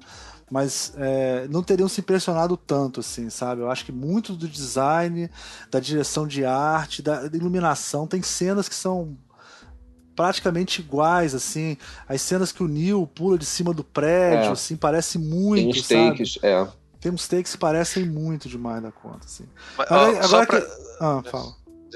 Pode... Não, só pra ser chato, pra levantar um negócio, eu perguntar aqui pro Bessa. Você acha o desenho animado chato, cara? Esse desenho animado, Ghost in the Shell, o desenho animado? Porque a gente só tá elogiando essa porra, eu queria ver se a gente tem uma visão meio. Ué, eu, eu posso falar, eu posso falar que eu acho meio. Quando eu falei, quando eu falei a coisa do tempo, eu quis dizer, quando eu falei lá no, né, eu falei, aqui, é, ah, tempo, tem, lento, tem, interessante. É, ele tem, uma, ele tem uma coisa meio chata, assim, ele tem uma coisa que que você meio que ah, dá uma certa canseira, não é? Eu acho assim que ele é meio lento, arrastado às vezes. Tem, tem isso. E você? É, talvez ele puder, talvez até principalmente pelas mudanças que a gente tem aí de linguagem hoje em dia, que as coisas são mais cedas, talvez ele pudesse ser enxugado um pouquinho. Eu, eu, não sei se eu alteraria as cenas, assim, vamos falar né, como numa sala de edição, assim, mas eu talvez reduzisse algumas coisas, talvez enxugasse um pouquinho o filme, porque realmente ele fica, acho que ele perde ritmo algumas horas. É. Tem uma, ele tem barrigas, assim, né? Ele tem muitas barrigas. É. Assim. É, que normalmente Mas, cara, nesse... filme do Coroçal também tem um monte de barriga e é lindo, é uma coisa visual, assim, também. Não sei. É. Eu nunca mas achei eu acho, chato. É- eu nunca achei chato. Não, mas isso que eu tô falando, é uma eu... coisa. É, não chega, não chega a ser chato, não é isso. Mas não é uma. Não, não, por exemplo, eu não consigo. Enquanto que se eu, se eu pensar no filme, eu acho que ele é um filme de ação, eu não consigo pensar no, no Ghost in the Shell, o, o desenho animado, como um desenho animado de ação. Não dá pra pensar como ação, concordo totalmente. Concordo Sim. Entendeu? Ele entra numa outra categoria. Ele, ele é diferente, ele pode ser até um drama, não sei. Ele, mas ele é, é, mais reflexivo, filosófico, né? É, é, é. diferente. É, assim. Isso tudo me ocorreu porque é, normalmente a gente chama o meu irmão, o Léo, que inclusive conhece todas essas coisas também e tal, para fazer esse programa, mas aí ia ficar muita gente, tá? Eu liguei, ó, oh, Léo, tá, não, essa vez não vai rolar porque senão vai ficar muita gente e tal. Falou, não tem problema não, o Ghost in the Shell é muito chato. ele, ele acha o desenho animado muito bom, mas ele, ele, ele tem restrições, assim, ele acha que. Eu tô falando coisas só pra irritar o Almir, tá? Porque o Almir não gosta que fale mal. Eu não posso falar mal do Stanley não, Kubrick, o, não posso falar de Guerra das Estrelas. Essa coisa de, de, de chatice não é, não é um problema. Porque Você vê, eu sou seu amigo há quantos anos? Eu sou, então eu, eu não ligo pra essa coisa de chatice. eu, eu sou meio imune a isso, entendeu? Eu, quanto tempo a gente se conhece, por exemplo? É, já perdi isso. Só a DR fica só. É foda. Mas, o, mas eu queria falar. Eu, é, é, um. É um é, bom, vou dar uma defendida aqui, já que vocês falaram mal. Assim. o, o... Não, ele só falou bem, falou um pouquinho mal, peraí, deixa eu dar uma defendida. eu, eu acho que ele tem, por exemplo, aquela coisa das menininhas cantando, que, que entra toda hora uma música das menininhas cantando, que cada vez é uma música diferente, né, e tal. Eu acho que tem essa coisa mesmo da reflexão, cara, porque por, quando ela pergunta assim, é, ah, se você tirar tudo que você tem, você ainda vai ser humano? Perguntando pro... pro... O Bator. Pro Bator, né? E aí, uhum. quer dizer, o que diferencia a gente é ter o cérebro ou não, e to, o próprio conceito de ghost, né, que é que é mal traduzido, né? Esse filme era é Fantasma mal, é. do Futuro, né? Era Fantasma do Futuro que chamava aqui no Brasil. Fantasma do Futuro é, é foda. O Ghost é a alma, na verdade, né? Ghost é a alma. alma. Eu, eu, traduziria como alma, cara. Não tinha nem dúvida disso. Eu não sei é. se em japonês tem esse duplo sentido, não sei. De espírito, né? Não sei. Seria Acho que é mais espírito, né? Plazu, como é que seria? seria? Né? Eu acho é. que é mais espírito, a tradução mais perfeita seria espírito. Mas o Shell, como é que traduziria o Shell? Shell é, seria... é, é, é, Ah, Shell. Mesmo, é o, o receptáculo, a concha. É concha mesmo, né? É, o Shell é, em informática também, poxa, Shell tem, tem a ver com, com núcleo, não tem, ô Bessa? Não sei, você que, é de, você que é de informática aí, que é de exatas aí. Porra, eu...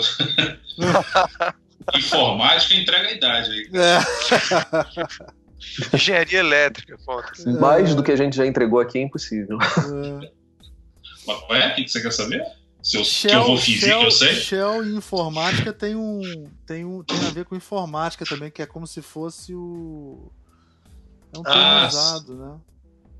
É, tem a ver com programação também, né? Shell. Uma... Shell acho que tem a ver com. É a interface do sistema operacional, né? É, eu acho que, é. eu acho que de algumas, de alguns sim, eu acho. É. é. Mas então eu sei que, por exemplo, ah. uma época eu fiz um estágio em desenho animado que a gente trabalhava numa estação Silicon Graphics que era baseada em Unix e ele funcionava todo em shells. Agora, traduzir isso daí eu não sei. Eu sei que o sistema dele era, ele era baseado em shells, eles funcionavam. Essas shells funcionavam independentes do sistema principal, do sistema operacional. Então você tinha. É, é. o, uma otimização do funcionamento do sistema. O, o termo técnico shell em computação é considerado genericamente a camada externa entre o usuário e o kernel, núcleo de um núcleo, sistema é, então, operacional. Dá-lhe Wikipedia. Puta que pariu. É. Então tem a ver também com essa coisa, né? Dessa essa interface humano-computador também. Tem, tem esse, deve ter esse sentido também para o Shell. Mas é, mas é o fantasma na casca, né? O fantasma dentro da casca, ou dentto da, é, do receptáculo. Exatamente. Né? É como se você pudesse botar o, o, o cara lá dentro. Né? Vamos falar do filme? O que Bora! E o filme? Se vocês estão falando mal do, do anime, vamos ver o que vocês vão falar do filme. Puta que pariu. a gente falou duas filme... coisas, só pra avisar que a gente falou uma coisa não, só mal do filme, tá? Não, eu acho o filme bom. Eu gosto do Eu gosto do filme como um blockbuster, assim. Eu acho que eu, por exemplo, a, a, minha, minha maior encrenca com o filme é em relação ao roteiro. Eu acho que ele perde totalmente essa história do que é, que é fantástica do programa que cria o programa que ganha autoconsciência e ele vira uma entidade. Sim. Isso no filme não existe. Não existe. Simplesmente no, no filme não existe. E, e, isso eu acho que é a maior perda do, do, do filme, no roteiro. Porque ele tira totalmente essa. Tira, tira isso de cena e vira uma coisa bobinha, assim, ah, ela eram os dois são cérebros foram tirados, o cara era o namoradinho dela, etc e tal, blá, blá, blá, ah, rapidinho, rapidinho, desculpa. Caralho, é... a gente precisa falar isso, né, gente? Só o ouvinte, gente, é spoiler, assim, agora vai ser spoiler nojento. Né? É, só. A gente vai falar no início, a gente deve ter falado no início, mas a gente não falou, foda-se, mas é spoiler. Hum. Continua, Cato, só vai lá. Namoradinho. É verdade, a gente vai falando, não, porque. Não, spoiler. Não, mas assim. Sim, não, o, vilão, do... o vilão é risível, né? O vilão é risível. É. É, o vilão é risível. Que vilão é aquele? Não tem nada de. Aquele vilão é. Não tem expressão nenhuma. E eu acho que isso é o principal, assim. E fora aquela coisa do final, porque o, o, não, vou, não vou dizer qual é o final para não não, não, não pode final, falar agora pode falar a gente vai botar a gente vai botar um spoiler mas, não, eu quero falar assim o, o final do desenho ele é muito mais impactante muito do que o final do, do filme o final do filme é bobo sim final do é engraçado que ele o Guilherme, o papel. Né? O Guilherme, eu tô ah. sacando que você tem um estilo ofensivo, né? Você fala assim, você começa falando que gostou do filme, depois você detona a parada, né? Então, é a mesma é coisa que ele fez com. Não, mas ele começa gostei, assim, eu não, eu gostei, eu gostei, seguinte. mas só que é uma merda. Não tem vilão. Não, eu, o eu falei, é ridículo. O filme é um blockbuster. É um filme que você vai assistir e vai, vai ter lá toda a ação que você vê. O, é impacta, o visual do filme é incrível e tal. É, eu acho a escolha da, da atriz, como é que é o nome dela? Scarlett. Scarlett, Scarlett Johansson. Perfeito. Eu não, tenho, eu não tenho crítica nenhuma à escolha dela como, como para casting do, do filme, porque primeiro que eu acho que ela já vem trilhando esse caminho de nova Mila Jovovich, né, do, do, dos filmes. Assim, a, a, sequência de filmes que ela vem fazendo, com, né, levaram ela para ser esse personagem, porque é, ela fez o aquele sob a pele que ela era um ET que devorava as pessoas. Ele, ela fez o, o Lucy, que era aquela mulher que fica super, né, expande o cérebro e tudo mais, isso aqui. Fez o Her, né, o Ela, que ela era um, um, um software inteligente de computador que ganha autonomia, etc e tal. E aí foi para isso. Ela foi, no, né, ela, ela foi a escolha certa, eu acho, assim. É, Agora, eu acho que tem, tem assim, personagens que tem no filme que não tem no anime, que são totalmente desnecessários, que criam aquela coisinha. É só para criar um. O, o, o, cinema americano, né, o hollywoodiano, ele tem essa coisa de meio, meio emotiva, de você querer, sei lá. É, tem uma coisa meio romântica, não sei que não é romântica a palavra certa, mas assim não sei, de, de meio que ficar passando a mão na cabeça, meio o, o, japonês ele é mais duro assim, o japonês quando ele quer matar ele mata, quando ele quer fazer mal ele faz mal, sabe? Não tem um meio termo assim. Os amer... o americano sempre fica com coisa coisa meio dúbiazinha assim, ah, vilão não é, não é, sei lá. É mais, o, Japo, japonês é mais pragmático, né? Ele vai, enfim, não faz, faz é. o que ele tá afim de fazer mesmo, ele não não se rende aí a. a... É, não, não fica. Assim, parece que o, o, no, filme americano, no filme ele fica arranjando desculpas para justificar coisas, sabe? E no, no, no, desenho japonês, não. O cara que é um filho da puta é um filho da puta, pronto. Entendi. É. é. É, é, preto e branco, né? Mas e, e, e você, e Bessa, o que, que você achou? Ah. É, eu, eu fico com a sensação de que ela realmente perde muito, ela fica muito mais superficial no filme, né? Eu acho ela muito mais passiva até nas descobertas dela, menos contemplativa, menos essa questão do, da autoconsciência, da, da, elaboração sobre as coisas, vira quase que mais uma, tem uma pegada mais quase de jogo de detetive, assim, você descobre algumas coisas, mas você não tem insight, muitos insights, eu acho. Não sei se se é por aí também que vocês pensaram, mas é, é, é mais tati-bitate a história. Sim, assim, ela... eu acho que é isso. É. é. eu acho que eu, eu queria. Eu acho que é didática. Ela é didática demais. Que queria, ela é muito didática. Eu queria falar muito, cara, você falou isso, cara. A primeira cena do filme é, é, é, você vê, o cara senta numa frase, ele explica tudo. É. Uma frase só, é tão didático que chega incomodar, assim, porque no, no, no desenho animado japonês é, é cheio de mistério. Que Exatamente. porra é aquela? Que aquela Perdeu mulher. Não, não. É. Ó, não tem mistério, não. É o seguinte: essa mulher, tá lá, o que a gente construiu, porque vai ser Sim. o próximo ser humano. O cara explica tudo uma frase só no começo do filme, antes de você entender o que, é que tá acontecendo. Assim. Exatamente. É. Ó, ele é, ele é o Frankenstein, entendeu? Ele foi criado. Exatamente. Não, e aparece assim, um ano depois, as pessoas cheias de implante já também. Quer dizer, a própria o, o, próprio fato dela existir já, já deve ter incentivado toda aquela indústria, né? De...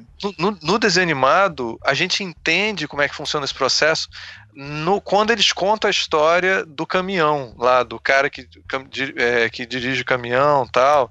Aquela situação meio que explica como é que funciona aquela coisa toda. A história do caminhão é uma história totalmente secundária no filme, e ele já explicou tudo antes, como é que é o funcionamento, é, como se fosse um infográfico. Mas é, mas é foda a história do caminhão que ele fala que ele tem uma memória implantada implantada, né?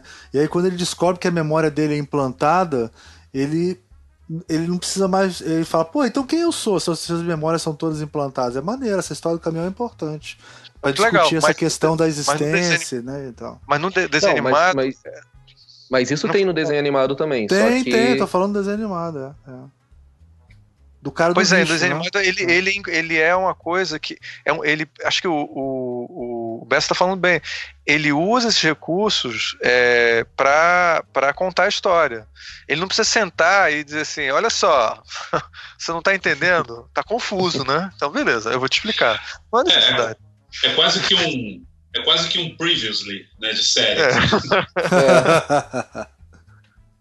Verdade. E vocês não sentiram falta da violência, não? No filme?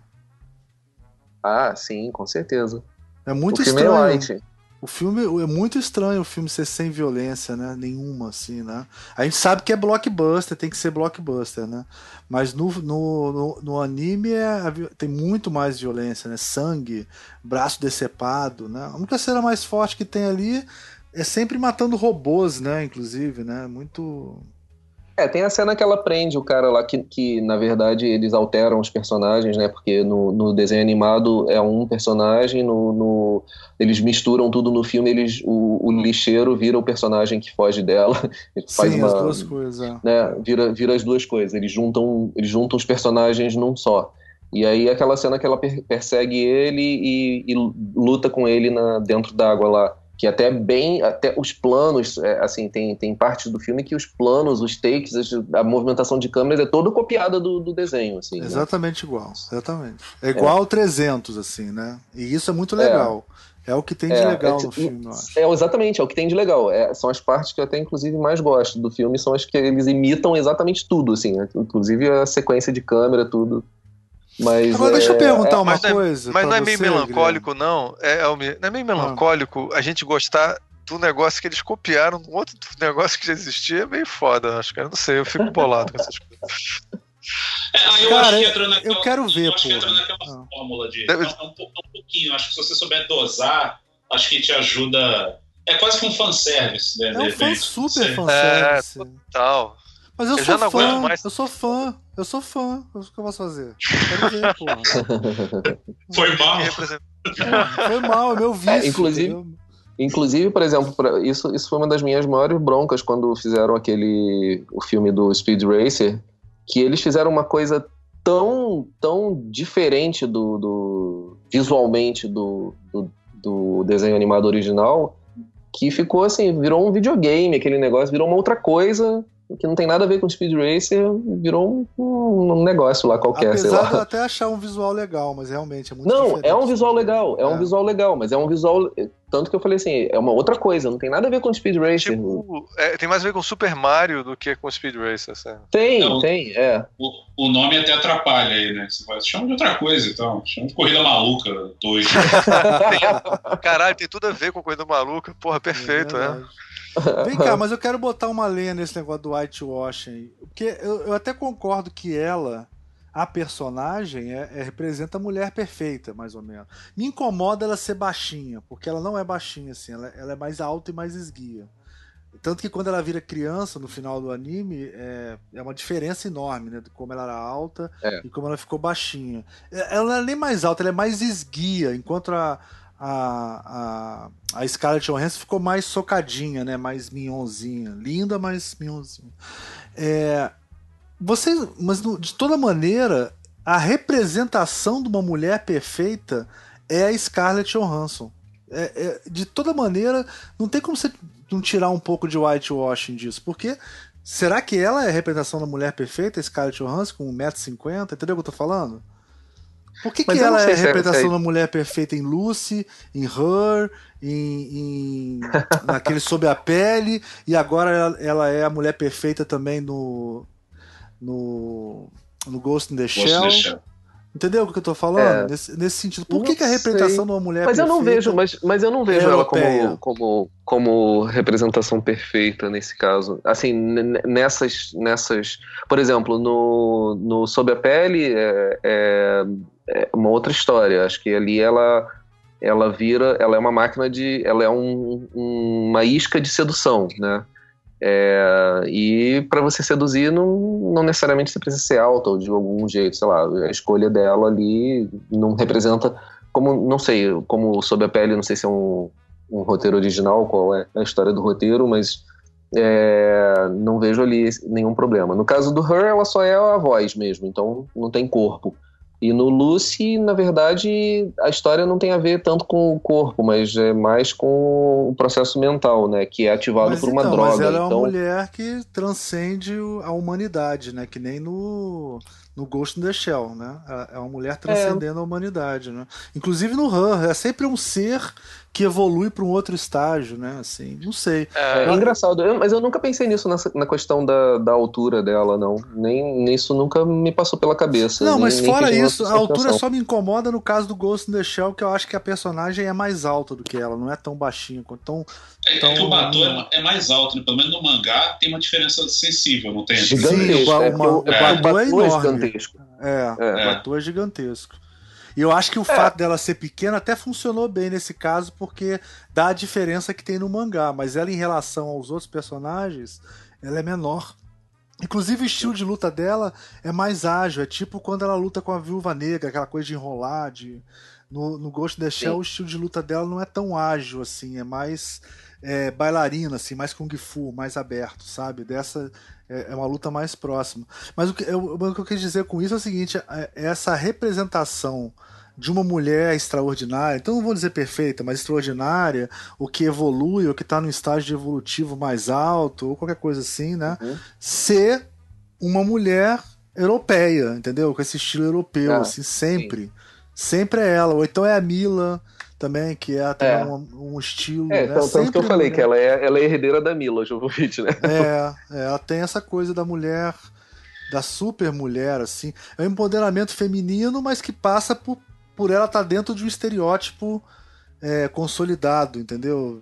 É, é. E o whitewash é, pode total, ser. né? Eu não sei. Não sei, é, mas eu não sei, porque, por exemplo, até tinha falado com o Ricardo que eu, quando eu assisti o Ghost in the Shell, eu nunca vi a, a apesar dela ter um nome japonês e tudo mais, eu nunca vi ela como japonesa, assim. Sim. sim. Até porque ela tem uns, ela tem uns olhões azuis, não sei o que, tarará, e eu acho que se eu acho, inclusive, por exemplo, o, o, o chefe lá, ele é bem japonês. Até o Batô mesmo, eu nunca vi o Batô no desenho como se ele fosse um japonês.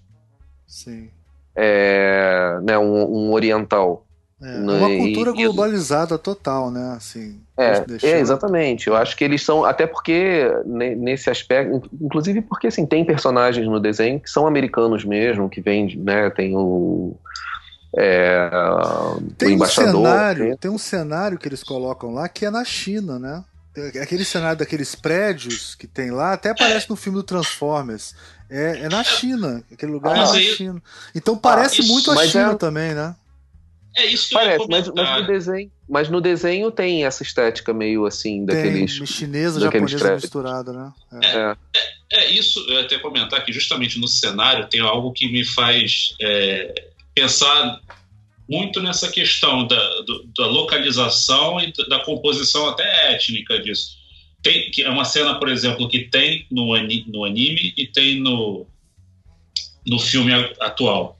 Uhum. É, que é aquele take que você vê o avião passando e aquilo para mim é quase que uma assinatura de Hong Kong. Aquilo ali é, uma, é um vídeo que eu já vi várias vezes relacionado a Hong Kong, porque Hong Kong tinha agora não mais, mas tinha um aeroporto perto da cidade, o avião passava é. abaixo. Era uma cena muito tradicional, assim, pelo menos para mim.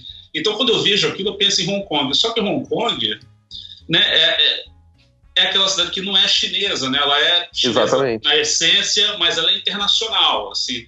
E, e, é como eu vejo aquilo ali. Então, é por isso que, para mim, ela não, ela não precisa imprimir uma asiática ou uma japonesa, alguma coisa assim. Porque, justamente, a gente está num contexto ali que você tem uma base que é asiática, barra chinesa, barra japonesa, enfim. É, mas que, que, é permeado por pessoas de todos os lugares, né? Como toda grande metrópole, assim. É, então, para mim, eu, eu, não consigo ver nela essa, essa, essa ruptura, assim. Exatamente. E, e, eu acho assim, nesse caso específico, ela representa uma espécie de. Como ela é um, um, um, ser. O corpo dela é todo cibernético, foi construído, etc e tal. Eu acho que ela passa por uma coisa meio de mulher fetiche. E aí, assim. É, Não, não sinto essa.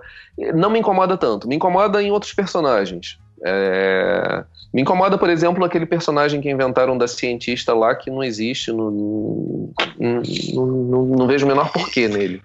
E é bem ruim, né? O personagem é mal escrito, mal concebido, não tem personalidade. É, é uma mulher culpada. Assim, é, é... horrível. É, ah, é horrível. Aquele personagem realmente é muito ruim. Uma ótima Mas, por exemplo, fazendo papel fraco. É, exatamente. Mas, por exemplo, mantiveram o chefe dela como um. um o chefe é um cara oriental. E aí. Sim. Muito né? bom, é. muito bom o personagem é. dele. Muito, Aliás, Cato, eu, eu achei ele muito melhor do que o personagem original em uma, no, no desenho animado, que é um cara meio meio sem graça, assim, meio um, um meio é. cara de cientista, assim. É. E aqui, porra, é um puta é, celebridade do cinema é, japonês e o cara é foda, assim, muito legal.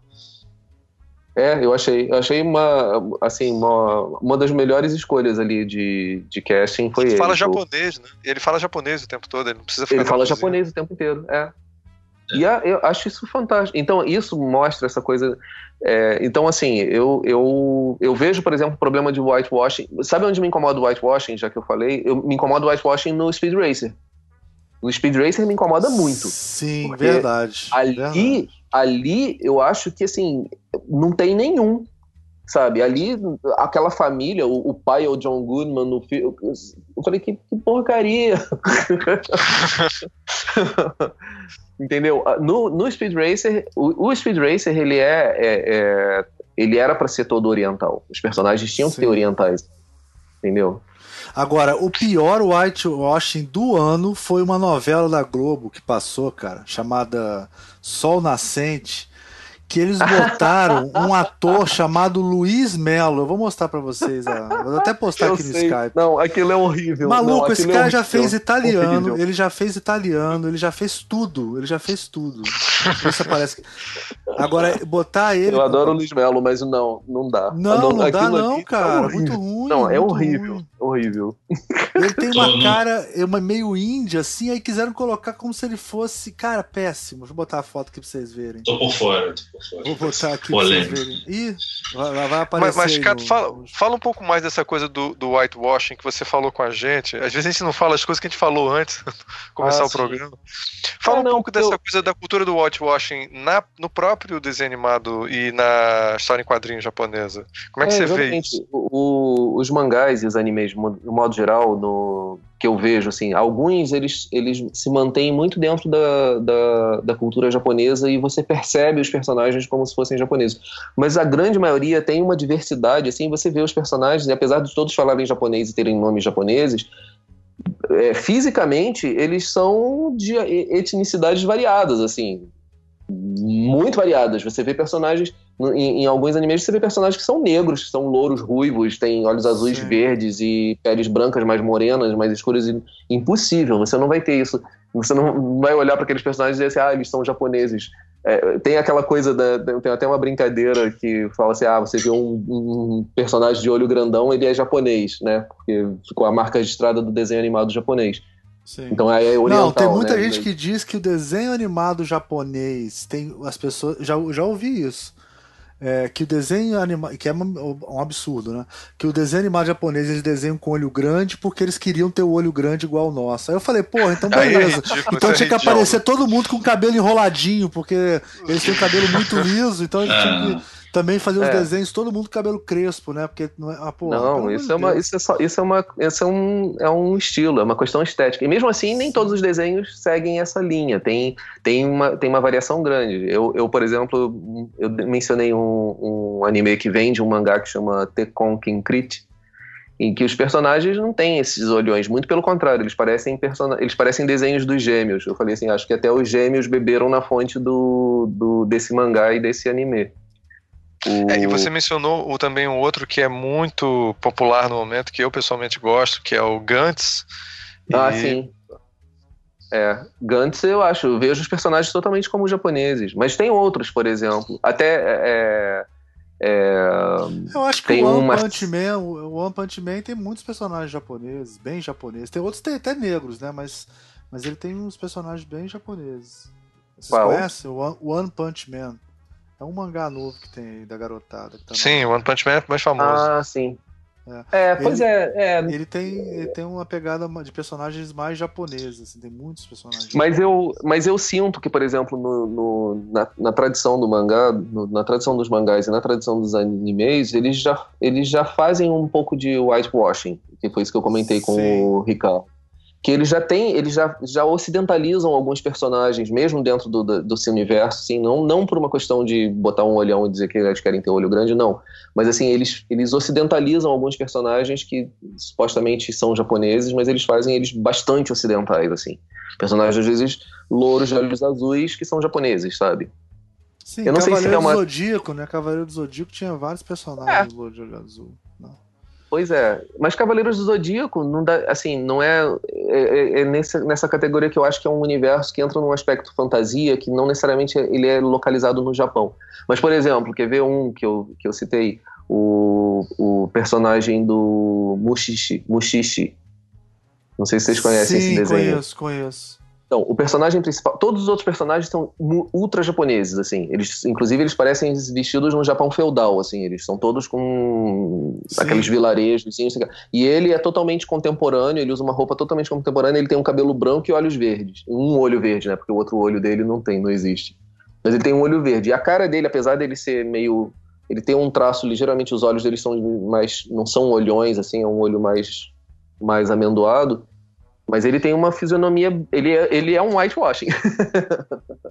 Mas está dentro do contexto do personagem. Assim, né? Mas tem, não sei, por exemplo, se você for pegar os desenhos do estúdio Ghibli, por exemplo, Ghibli, né? É, eles são. Alguns são, são bem japoneses, mas tem outros que não. Assim, e é. por causa do universo mesmo, né? Que, que é um universo fantasia. Que, é, eu ia, eu ia comentar justamente, pegar como exemplo o, o Miyazaki, porque justamente, acho que depende, é, é, muito por aí, eu acho, como você já disse, depende muito da ambientação, da localização da história, de como você compra aquele universo. Tem, se você for, aí voltando aí pro Miyazaki, você pega Porco Rosso, né, que é aquela uhum. história mediterrânea, não sei o que, para mim aquilo ali não, tem, não é japonês, enfim, não é... Eu não vejo nada de japonês ali para nesse sentido, é, assim. É, aquilo, exatamente. Aquilo poderia ser refeito Espero que não, né? talvez. Mas, enfim, poderia ser. É, poderia ser refeito com, com outros atores aí, super ocidentais, europeus, enfim, caucasianos, que, sei lá, para mim não, não, não interferiria. É, é poderia gerar poderia gerar um milhão de outros problemas, mas não esse do, do whitewashing. Mas aí você tem outros que vão mais. Não sei se Totoro, por exemplo, não sei, talvez fosse mais sensível. É, Totoro, Totoro não, por exemplo, eu acho que é bem japonês. Totoro é Não, imagina japonês. Ronin, né? Ronin não botar o personagem do Ronin sem ser japonês. É uma coisa, seria uma coisa absurda, né? Sei lá. É, é bem, bem estranho. Acho e, é uma, e é uma história em quadrinho ocidental. Não, é uma história é. em quadrinho ocidental, feita pelo, pelo Frank Miller, mas ele, nessa época, ele estava estudando muito é, mangá. Né? Não, seria algo como fazer, refazer o, é, o Olho do Tigre lá e, e chamar um. Não, como é que é aquele filme do Bruce Lee? E aí, é, é, e aí chamar um ator ocidental para fazer, já que ele tá morto. Essa, essa, questão, essa questão do Josh me lembrou um, um, outro, uma outra comparação que eu tava para fazer, só que eu não achava o momento enfim, adequado, não sei se é agora.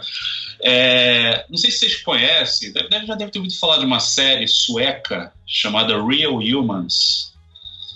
É, é uma série de ficção de, de 2012, não sei se ela ainda está acontecendo, em que ela cria um futuro.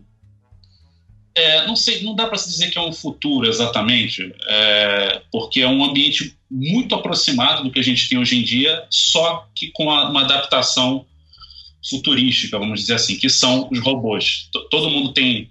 É, é, existem assistentes robôs humanoides perfeitos, pessoas é, visualmente é, iguais a qualquer pessoa real, que são usadas no cotidiano. É, é um iPhone. Você vai na loja, eu quero comprar essa pessoa, e essa pessoa aceita a programação. Você coloca lá um card, você pode comprar o card de faxineira, card de é, programação para ser é, acompanhante de idoso, o card para ser um, um, amante, um escravo sexual, o que for. E, e a série é muito interessante. Curiosamente, se eu não me engano, os robôs são alimentados pela nuca também. Não me lembro agora isso. É, mas ela é interessante. Você pensa, uma série sueca, né? Mas uma das assistentes que uh, meio babá, meio faxineira que uma família compra é uma moça completamente uh, asiática. Tem nada a ver assim. E na revenda de robôs, eles têm robôs de diferentes etnias. A, a maioria, a, a, maioria se parece com a população local mesmo, mas você tem lá vários. É uma série muito interessante que eu acho que conversa com esse, com esse universo também. E deve ter sido influenciada, acho eu, assim, porque tem muitos debates, eles começam a debater em dado momento se aqueles. Eles são robôs mesmo, por completo, né? não tem é, qualquer presença humana dentro deles. Uhum. Mas em dado, dado momento eles começam a debater se, se aqueles robôs merecem direitos, né? É, e, e começa a surgir movimentos, preservação de emprego, enfim, aquelas questões que, que remetem até à imigração hoje em dia. E, e aí um cara pergunta, Pô, mas eles são humanos? Eles têm vida? Aí começa aquele debate, mas o que é ter vida? Sim, é. Aí, aí, aí é. Tem, tem, até uma cena que eles estão debatendo com o político, que é ter vida. Aí tem um robô desse perto, a pessoa se levanta, dá um tapa imenso no robô e o robô não reage.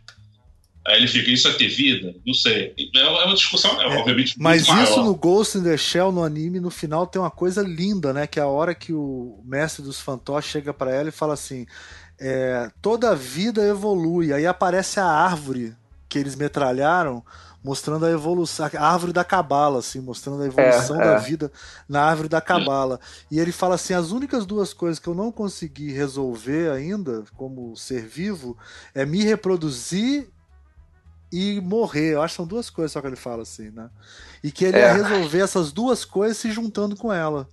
Quer dizer, Exatamente. aí ele, ele faz uma, uma, uma, digressão lógica de tudo que, a, que precisa definir, né? Ser definido quanto vida para ele poder se sentir um ser vivo. Aí ela até fala, quer dizer que você vai ficar com a parte boa, né? Você morre e eu que vou ficar carregando o novo ser, né? E tal. Isso é muito foda é. no Ghost in the Shell, né? Muito é, foda. E, e, isso daí, essa cena, inclusive, essa cena que, é um, que faz parte de, do, do Que não do tem no final, filme, né? Não, não, tem, tem no filme e ela filme. faz uma falta gigantesca, porque ela é o é. cerne de toda a discussão. Assim, ele é o ela é o aspecto principal ali. É, é o, a grande discussão filosófica do filme, porque ele existe por causa daquilo ali. É. Assim, é, é, o, por isso que isso é aí que eu acho que é a falha maior do, do roteiro do filme é não ter não ter tido isso, é ter é, extirpado isso, assim, é, cortou, é, fez uma lobotomia no filme. É, a lobotomia mas, é mas é, Almir, clarifica um pouco esse ponto aí, porque acho que tem gente que não viu o desenho é, animado. É, é pra... o, o, o, anime, é, o, o mestre, o anime é um, é um anime de mistério, como vocês falaram, né? Não é de ação, é um, é um mistério. E tem um mistério que se prolonga durante todo o filme, todo o anime, né? Que é descobrir quem é o mestre dos fantoches que, que tá fazendo vários ataques terroristas e atacando várias coisas e tal, causando caos na cidade. E eles ficam muito tempo tentando descobrir o que, que é esse mestre dos fantoches, não descobrem, né? E chega um certo ponto que ele sai do corpo que ele estava habitando, que aí é um corpo parecido com o que aparece no filme até, um corpo meio desmontado assim, né? E entra numa outra androide e se deixa ser capturado só para ele poder invadir o sistema e ter o contato com a Motoko que ele tá ele tá ele tá ele tá vigiando há muito tempo. Tá claro até aí? Ficou ficou tranquilo até aí? Sim, sim, tá super, tá bom. Parabéns. É. E aí, obrigado, meu caro. E aí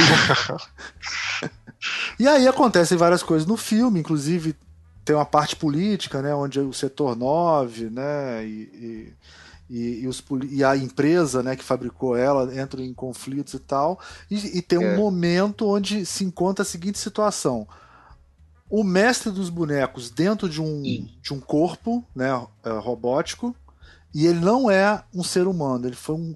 Ele é, é, mais ou menos como se fosse um vírus, mas é mais complexo que isso. É uma máquina que tomou consciência, era a máquina que programava os robôs e as outras máquinas, ela toma consciência. Isso, isso não é dito no filme, você vai deduzindo, né? O filme não explica muitas coisas. E aí chega um certo momento que aquele que o ataque, eles são atacados por um tanque super poderoso e que tá a Motoko o ajudante dela, qual é o nome que eu sempre esqueço? O Batu. Batu. O Batu. E dentro do carro, esse corpo onde está a consciência do mestre dos fantoches, né? E aí tem uma cena que é muito parecida no filme, mas que no, no, no anime é a cena que é totalmente manipulada pelo mestre dos fantoches para conseguir fazer com que a consciência dele se una à do, da Motoko, que aí juntaria máquina e ser humano, né? Seriam duas almas se fundindo, uma, uma de máquina e outra de ser Isso. humano. E é, se transformando num novo ser, né? E se transformando no, no, novo ser que ia deixar registros da Motoko. E o, e, o, e, o, e o cerne principal do mestre dos bonecos iria morrer. E aí ele explica, ó, eu tô fazendo isso porque eu vou ser um ser vivo completo, eu vou me reproduzir e vou morrer. É isso que eu quis dizer antes. Né? É. Mas eu aconselho a vocês verem o, o, Quem viu o filme, né? Pode até ver o anime depois, vocês vão, vão sacar isso. Né? E aí é como se você tivesse um final foda que nego transformou numa babaquice. Que ela grita, é. não, mataram meu namorado. Sabe como é que é? Uma parada é, assim. É. é. foi foda. É, é, bem ruim, cara. É bem ruim. Realmente é muito ruim. O final é muito é, e ruim. Eu, e aí é interessante é o seguinte: ruim. no anime, o corpo dela é totalmente destruído, né? E aí é. o cara só salva a cabeça dela. Inclusive eles trocaram algumas coisas assim, né? A cena da, de prender a cabeça é dela, não é do, do robô. É, exato. Estranho é. isso, né? Estranho. Eles trocam, fica confuso. Eles trocam. E aí, e aí, essa cabeça, o Batu, que estava o ajudante dela, pega e, e consegue salvar e colocar dentro de uma de um corpo de criança, entendeu? E aí e é, aí que é o que ele diz que consegue no mercado negro. Ele. Consegue no mercado negro. Então, esse final Isso é bem seria. Blade Runner, né? Não, e é um final que não dá para fazer no, no, no, no, filme, porque se eles querem fazer sequência, né? Como é que eles vão destruir o corpo da. da. da. da, da Lucy lá e botar num corpo de criança, a cabeça dela num corpo de criança. É, é foda, foda. não dá pra fazer um filme no filme. Esse final não dava pra. Tinha que mudar esse. É, embora me parece que no, no, no mangá é um pouco diferente, né? Não sei se. como é que é, eu não sei. Não, é, é, é, mais ou menos. Não, no mangá, depois que ela entra no corpo da criança, ela se conecta na rede e ela vira um super ser. Ela fica muito mais poderosa. E depois ela entra no. Aí arruma outro corpo, ela muda de corpo várias vezes. Aí tem o, o Ghost in the Shell 2. Ela, ela vira um super-herói, assim. Fodão. Que ainda se conecta com a rede, porque o Ghost in the Shell também tem essa coisa. Ele é. Ele tem essa parte do Matrix, né? tudo que acontece na vida real também tem a parte do Matrix, que é o que os Alchovskis roubaram direto, né? Que é a consciência dela navegando na rede, né? É uma doideira. É, só que tem, um, tem uma coisa a mais no, no Ghost in the Shell que vai além da, da coisa, porque o, o mestre dos fantoches ele tem esse apelido porque ele invade outros corpos, ele invade outras pessoas, ele Sim. invade o cérebro de outras pessoas. Sim, é ele consegue colocar vírus no sistema neurológico, no sistema neural da, de, de pessoas, assim, de outras pessoas. Tanto que ele, ele logo ele, ele um dos, uma das primeiras vítimas dele no filme, no desenho animado, é a secretária de Estado de sei lá o quem, uma, uma, uma pessoa ligada à política lá. Sim. E ele fica, né? Ele, ele vai, ele entra, tanto que ele controla o, o corpo de outras pessoas. É, ele apaga Matrix a memória, também acontece, né? No Matrix 3 é, o Smith entra no corpo de outra pessoa, né? Ele é como se fosse é, um tem, Smith, tem, né? Ele é bem parecido com o Smith. É, ele é meio. É. Mas não vamos baixar o nível do programa e falar dos, das continuações do Matrix, né? Aí vai, é muita baixaria. Uh, então vamos passar para a próxima pergunta. Então, alguém quer falar mais alguma coisa? É, só, eu, eu, só ah. queria, eu queria só falar uma coisa que eu achei curiosa, que é o seguinte: é, eu tenho percebido que as pessoas que não viram o desenho animado é, e foram ver o filme e não, não são ligados assim, pessoas mais jovens e tudo, que não estão acompanhando tudo isso. Muitos gostaram do filme, acharam legal, mas acharam antiquado o filme.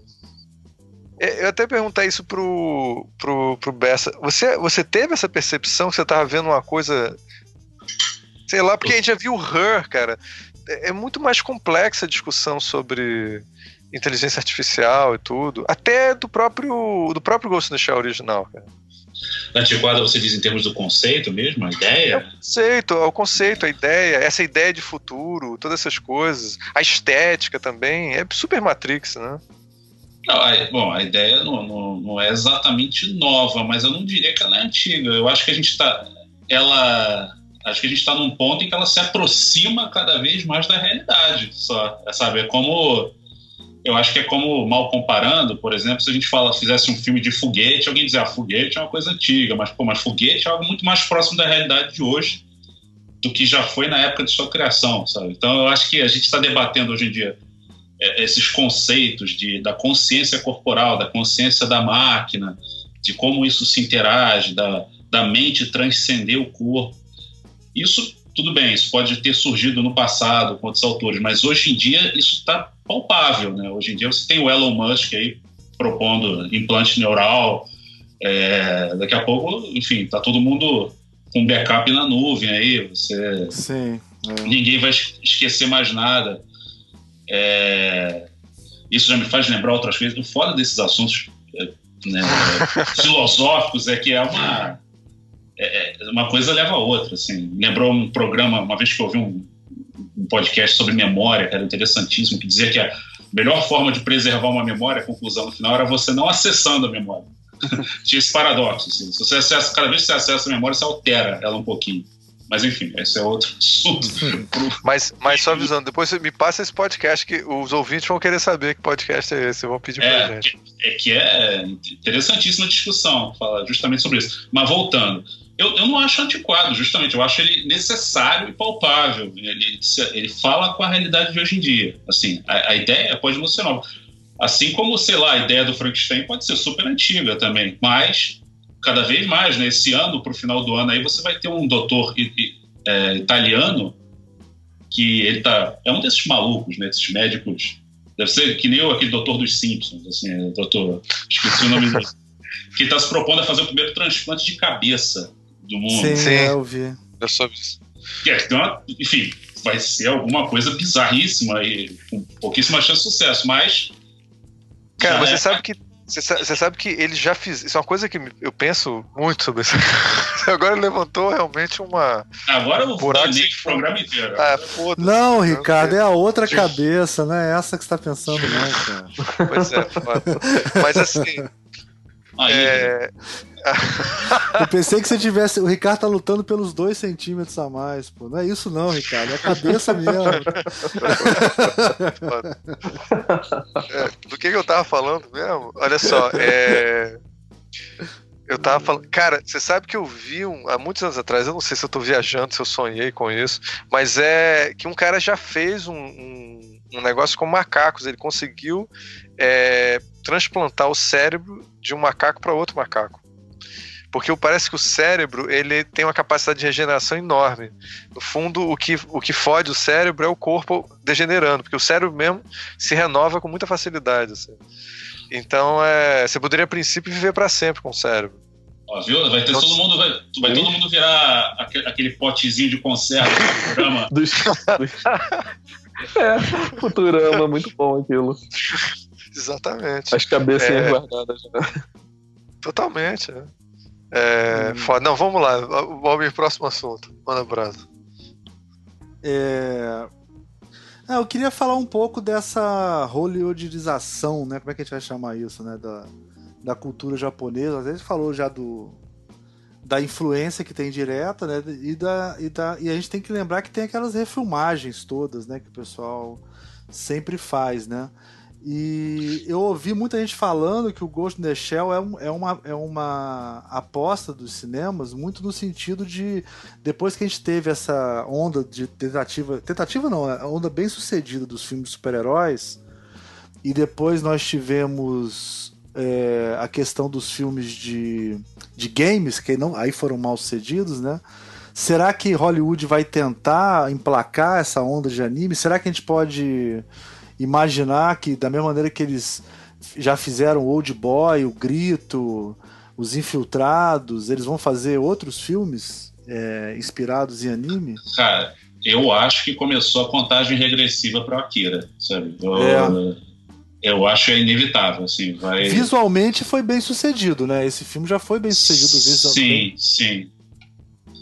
Pois é, eu acho que começou já a contar o relógio. Acho que a Kira vai rolar, assim, e eu não sei o que isso significa. É, eu acho que visualmente tem chance de dar muito certo, assim, porque o americano sabe fazer isso bem. A gente até já debateu isso offline durante a semana, né? Pelo menos eu acredito que o, até comentei isso já antes, antes na gravação de hoje que o, o japonês ele não se desenvolveu muito nesse sentido no cinema live action, né? Ele faz muito bem outros outros gêneros, enfim, mas na parte de de ação ainda fica devendo, eu acho, pelo menos nessa linguagem que a gente se acostumou a ver, que é a hollywoodiana. Mas ele encontrou um caminho, aí, uma válvula de escape, no meu entender, que é o anime. Tanto que o anime acabou influenciando o cinema americano também, né? A edição, estética de videoclipe, pô, dos anos 80, 90, tudo tem muito, né, de, de anime, essa edição frenética, ponto de vista. O, japonês, ele fez do anime o seu cinema, entre aspas, assim, o seu cinema de ação. É, eu, eu acho que o americano vai saber. É, vai saber transpor visualmente isso. Pode, claro, não ficar faltando alguma coisa, vai ser aquela questão da leitura e interpretação de cada um, principalmente quem está mais em contato com a produção japonesa. Ah, mas aí entra a questão do conteúdo. Aí no conteúdo, a gente já viu aí o que aconteceu com Ghost in the Shell. Não sei, tem sempre chance de melhorar, depende de roteirista também, né? Enfim, achando o bom, o bom roteirista, o roteirista certo, o diretor certo, enfim, é, é aquela combinação eterna né, do cinema. Mas eu acho que visualmente, pelo menos, eu ficaria tranquilo. É, eu mas, achei, mas... De, eu achei a direção de arte desse filme ótima. Eu gostei muito, assim, eu achei é. a, a, colorização, achei tudo isso ótimo, assim. A história é que eles deram uma matada boa, assim, mas. É, e usaram muito, usaram muito efeito prático também, né? O pessoal da UETA. Tá? É, na Nova Zelândia, fizeram muito efeito prático, que é legal também. O pessoal está redescobrindo isso, né? O Star Wars também está usando muito, isso é, pô, é, é saudável e bem-vindo, porque a gente estava numa dependência excessiva de 3D aí, que estava o cinema estava quase virando um palco de stand-up, assim, só um cara, cara um banco. Efeito, é verdade. O, o efeito já, prático. Já tiveram até piadas, memes sobre isso. Oi, pode falar, Guilherme, desculpa. Não, não, eu tava falando que até já, já rolaram piadas sobre isso, né? O, o Porta dos Fundos já fez uma piada sobre isso, que é o ator num fundo verde, assim, agora nada, não, agora você tá sendo perseguido por um dinossauro, agora você tá. É. é. Não, mas o que eu acho pior, cara, é que o CG ele envelhece, mesmo um CG bom, entendeu? Você vê um filme do Homem-Aranha hoje em dia, é, é ridículo, parece PlayStation é. 2, sabe como é que é? E, e, e, o CG envelhece muito mal. O efeito prático não envelhece mal, cara. Você vê até hoje, eu vou falar uma coisa aqui uma, do fundo do meu coração, cara. Aquela cena do cara derretendo no final do Robocop, até hoje eu acho boa aquela cena, cara. Até hoje eu acho boa. Porque é, é prático, eu tô vendo lá o cara, o borrachão derretendo, sabe como é que é? Deve ter entupido o filho da puta de borracha e cera lá. Ele deve estar tá afogado naquela merda, entendeu? Até é, hoje que... me convence.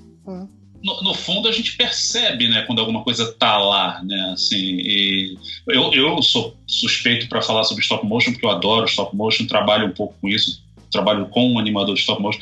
Stop motion é um negócio maravilhoso. Não sei se vocês já viram os testes de stop motion feitos para o Jurassic Park. E Não. que na época do Jurassic Park justamente tinha essa dúvida: o que, que a gente vai. Como a gente vai resolver isso? Né? Ah, será que o 3D chegou aí? O pessoal da Light Magic botou o pau na mesa, resolveu, resolveu bem, eu acho. É um, é dos Sim. poucos 3Ds, eu acho que sobrevive ao tempo. Sobrevive. Assim. Sobrevive. E, mas o teste, e, e foi uma, um balde de água fria lá no pessoal do, do stop motion, que eles chegaram a fazer teste, fizeram lá o T-Rex correndo, e é bonito pra caramba. E o stop motion é um objeto realmente em cena, né? Você compra aquilo, ele tem um. Mas enfim, eu vou entrar numa coisa de paixão pessoal. Ele tem um jeito de, de mexer. Tem o peso, tem a gravidade, tem gravidade, né, é, cara? Isso faz diferença. E eu, eu amo os filmes do Simba, aqueles antigos de Harryhausen, sabe? maravilhoso. Eu, Cara, eu muito, sou muito fã, viu? Muito fã, muito fã. Acho, acho o Harryhausen assim, eu devo muito da minha infância a ele, cara. Assim, a feliz, Não, alguns momentos de felicidade da minha infância. Eu tenho. A sessão da tarde. É, sessão da tarde, filmes domingo, sabe? Assistiu Simba e o Olho do Tigre. É, puta, foda. Ué, olha só, eu tenho, eu tenho um exemplo de, de um CGI bem recente, novíssimo, assim, que, que me incomodou pra caramba no, no filme Rogue One. Quando aparece lá a princesa Leia no final, que é totalmente CGI, olha, você olha a cara dela assim, aquilo já me incomodou ali. Eu não gostei também, não. O outro eu gostei, a Leia eu achei desnecessário, não precisava. É. Não, o Peter Cushing eu vi agora com meu pai, Aí eu falei, papai, esse cara aí não é de verdade, não. Aí ele falou, ah, é mesmo? Ele tá. Pô, achei estranho, achei que ele já tinha morrido. O problema do Peter Cush é que ele ficou muito alto, cara. Eles fizeram um Peter Cush alto pra caralho. Ele não é daquela altura. Ele ficou alto e forte. É, baixinho. É. É, Agora, é, realmente, tem, tem... a última cena do filme é o pior CGI do filme, né? É, é muito ruim. Eu, aquilo eu falei assim, gente, melhor, era melhor ter mantido ela só de costas com os fones de ouvido gigantes dela lá. você já saberia, você já reconheceria ela e não precisaria fazer nada disso. Botava uma dublê lá coisa... penteado dela. Tem uma eu, coisa eu acho até que funcionaria mais pra história, né? Seria menos didático, né? Aquela coisa do americano Sim. querer ser didático. Você coloca é... de costas, quem sabe sabe, pô, principalmente Star Wars, né? Com essa de é. copo. É, claro. E se não souber, pesquisa na internet, porra. Pelo amor de Deus. Você é desculpa do Almir pra não ter que pesquisar. Mas, só que eu vou reclamar, eu acho que o Peter Cushing pra mim também não me convenceu, cara. Eu acho que ele não, poderia, tem... poderia ter sido usado, mas colocar em close, assim, sabe? Colocar ele escancarado, acho que a tecnologia é, não evoluiu para se garantir. Sabe? É, e, e aí, eu, acho, aí, eu acho que tinha uma coisa no brilho dos olhos dele que fica meio artificial. É, e aí cria o Uncanny Valley, né, que eles chamam, né, que é quanto é. mais próximo da, da, da, da, realidade humana, mais estranho você vai sentir. Eu senti Porque... Uncanny Valley, Valley ali, total, é. nele. Eu senti um pouco. É, eu, eu acho o CGI me incomoda, pelo menos, eu vou te falar, eu, eu, eu, eu acho que ficou razoável, também concordo que dá para sentir que não era, né, até porque você sabe, mas tem uma diferença que, te, que dá o incômodo, mas também tem aquela coisa do cara querer falar assim: ah, esse vai ser o primeiro filme que vai ter um ator que já morreu totalmente reconstruído. é. Star Wars tem muita essa coisa de ter essas coisas de fazer o primeiro personagem totalmente CGI, é. sabe? Então essas, essas coisas tipo é, livro dos recordes, né? Então também é. tem essa pressão, né? De ah, vamos fazer, vamos fazer, né? Tem rola Mas é tipo é engraçado que é uma, é, é, é, isso é uma das, das poucas coisas que eu acho que estraga nesse filme.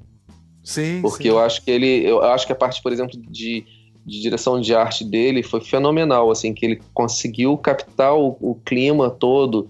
Do, do, do, dos filmes originais do Star Wars, tem toda aquela. Acho que toda, tudo isso, assim, funcionou muito bem. O que me incomoda, a única coisa que me incomodou ali foi o CGI. Então, cara, a gente detonou tanto o filme, cara. Vamos ver se tem uma coisa boa nele, né? É, peça, é, fala, fala pra gente um pouquinho sobre a parte de concept art, o que, é que você achou, já que você. Eu vi que você fez uma pesquisa sobre isso é, nessa semana que a gente só falou sobre Ghost in the Shell. Pesquisa é bondade, você tá dando uma seriedade aí. não, não, você pegou um link. Eu vi. Agora também ficou pobre demais, você pegou o link. Mas. Não, mas eu eu acho rico, assim, eu acho que é uma parte. Quando eu até estava falando daquela questão lá de que eu acho que visualmente a gente já pode esperar um Akira, acho eu. É porque eu acho que. A... Visualmente, viu? Sempre é. usar o visualmente, valeu, continua. Toca um sino. Toca... E, e eu acho que, enfim, esse, né, visualmente, o o, o, filme eu acho que ele é feliz. É, a ambientação da cidade, eu acho que eu compro essa, como a gente falou aí da questão dos próprios efeitos, né? essa coisa de você misturar o digital com, com o efeito prático, que, que interfere também no visual. É, eu, eu, acho que funciona bem. Assim, nesse sentido, eu não vi problema não. Acho que o filme foi feliz. Não. Aí eu, eu acho que eu, talvez seja o ponto mais alto do filme para mim. Ponto, se eu for pegar os aspectos de conteúdo, de narrativa, de história, é, não sei se isso te responde, mas. Responde o, bem. É, você tem algum exemplo de coisas que você achou legal, assim, coisas que você chamou teus olhos? Porque, por exemplo, eu vou dar um exemplo só para você. Aquelas é, projeções 3D gigantes, holográficas, né, na cidade, aquilo é, Sim, eu acho hipnotizante. Eu, eu, fico. Você, você não consegue, é, porque aquilo drena meu olhar, assim, eu fico prestando muita atenção naquilo, e ao mesmo tempo você tem aí as coisas mais tradicionais, aquele aquela ambientação da rua mesmo, aquela coisa que é bem as ruazinhas, os mil, é, é, as mil placas, informação, excesso de, de sinalização. É, eu vou até ser bondoso, né? acho que nem tinha tanto excesso. Tem bastante, mas já vi mais. Já vi nego chutar mais o balde nesse sentido. Mas eu acho ótimo, assim, acho equilibrado. O filme, nesse sentido, é, é eu acho ele feliz. Assim, acho que a, cidade tem muita vida, mas ao mesmo tempo não, não tem alegria. Ela tem uma impessoalidade, que eu acho que é muito da tecnologia, talvez seja aquela coisa até Blade Runner. É, ela é muito viva, mas ao mesmo tempo muito impessoal, muito morta. Assim, ela está andando, não tem. Não está sendo notada, né? Tem aquele, aquele anonimato que se dá justamente quando você tem muita coisa junto, de repente. Aí eu tô filosofando já em cima do visual, mas. É, enfim, eu acho que é por aí. Eu acho acertado. É, eu só queria comentar uma coisa que eu depois vou passar. Eu queria a opinião do, do Cato. É, eu só uma coisa assim. Você não achou a cidade, o 3D da cidade um pouco artificial? Ela parece uma cidade de brinquedo às vezes. Não sei se você teve, teve essa sensação. O Cato também, se quiser responder também. É, eu não me lembro de ter essa impressão, pra falar a verdade. Assim, é questão de rever. Eu já não sei se vou ficar influenciado pela sua opinião, mas é, eu não... A minha opinião é altamente influente. É, tem que ter cuidado. Você derruba as pessoas, pô. Eu não posso... Porra, foda. eu tenho esse poder. Mas. É, o Ricardo é a, é a, Shell aqui desse podcast. ele, é o, aprendeu, ele, é o, né? ele é o Puppet Agora... Master aqui da minha é, é, A gente aprendeu. Mas, eu não sei, eu não tive essa impressão. Eu, eu tava até. Eu, comentei com alguém hoje, parece que a maioria das cópias, a grande maioria é em 3D, né? Eu tenho muita resistência a ver filme em 3D. É. Mas, eu não mas, vi em 3D. Enfim, eu não vi em 3D. Eu também não. Eu vi não, em 3D. Eu, eu, eu, vi em 3D. É que eu uso óculos, cara, e aquele óculos em cima do meu óculos não dá certo aquele negócio, cara. Não, 4D. Eu não, é, pois é, eu não sei, eu vejo aquele negócio aí, cara, eu não, não consigo, aí bota e não encaixa direito, é uma merda. Aí eu vejo tudo em 2D. Mas enfim, eu não, não notei isso a princípio, assim. Posso rever, como até comentei esse papo todo, acaba dando vontade de ver de novo só para é, encarar o filme com mais é, informação. Mas não, não vi a princípio, não sei se vocês. Quer dizer, o Ricardo já vi que sentiu algum ruído aí na, é... na no CGI. É, eu não senti nesse aspecto, não eu senti um pouco diferente. Eu, o que eu senti foi. Eu achei um pouco colorido demais pro, pro clima em relação ao desenho original. Eu acho que no desenho original, o, o, o clima do desenho ele é mais no ar, assim, ele é mais pesado, Sim. ele é mais soturno. E aquela coisa toda colorida que eu. Mas eu acho bonito. Não, não, não me incomodou assim nesse aspecto. Só achei que difere bastante do, do, do clima do desenho. Mas como ele, o filme inteiro vai para um outro lado, nesse aspecto, né? Eu acho que combina. E aquilo tem um, um, impacto visual, assim, que, que é uma das coisas que mais atrai mesmo. Inclusive, tem uma coisa no filme que não tem no, no, no desenho animado e que eu gosto bastante. Que é a cena do, daquelas gueixas robôs, assim, que eu acho aquilo. Adoro aquelas gueixas robôs. Adorei aquelas gueixas robôs. Sim. Elas não existem no. Elas não existem no desenho animado e eu achei que ali funcionou muito bem. Sim. Meio, e aí eles botaram as gueixas, eles botaram as gueixas robô para não ter sangue também, né? Tem isso. Bom, é, tem esse aspecto também, né? é. Mas ficou muito é, mas... bom, inclusive a coisa dela abrir a cara, e isso vira meio que uma marca durante o filme todo, né? Da, da cara. É. Eu acho que abrir a cara tem no, na, nos outros, na, no Ghost in the Shell 2. A coisa da geisha tem no Ghost in the Shell 2, o desenho animado. Ah, sim. E, é. e, e, e aí eu acho que eles puxaram um pouco mais a, a coisa. Eles, acho que eles foram inspirados, talvez, pelo 2 também. A gente faz tempo que eu não vi o 2. É, é verdade. Não, eu, eu também. O, o, Ghost, o, esse, o Ghost in the Shell 2 eu não vi, eu não revi ele, porque o, o, o Ghost in the Shell eu acabei revendo ele por causa do filme, mas eu tenho essa memória também de alguma coisa desse tipo. Mas ah. eu não sei, eu tenho, não tenho dúvida. Mas de qualquer forma, quer dizer, não tinha no filme Ghost in the Shell, e eles colocaram isso, fizeram essa mistura, e eu achei que funcionou muito bem ali, naquele, nesse contexto. E agora tem. Que... Ah, pode falar, desculpa. Não, tem, essa, tem esse aspecto, assim, eu acho que tem esse lado colorido, mas eu não senti, assim, nesse aspecto de ver uma, como se fosse uma coisa de brinquedo, não. Eu acho que me remete a outros animes, assim.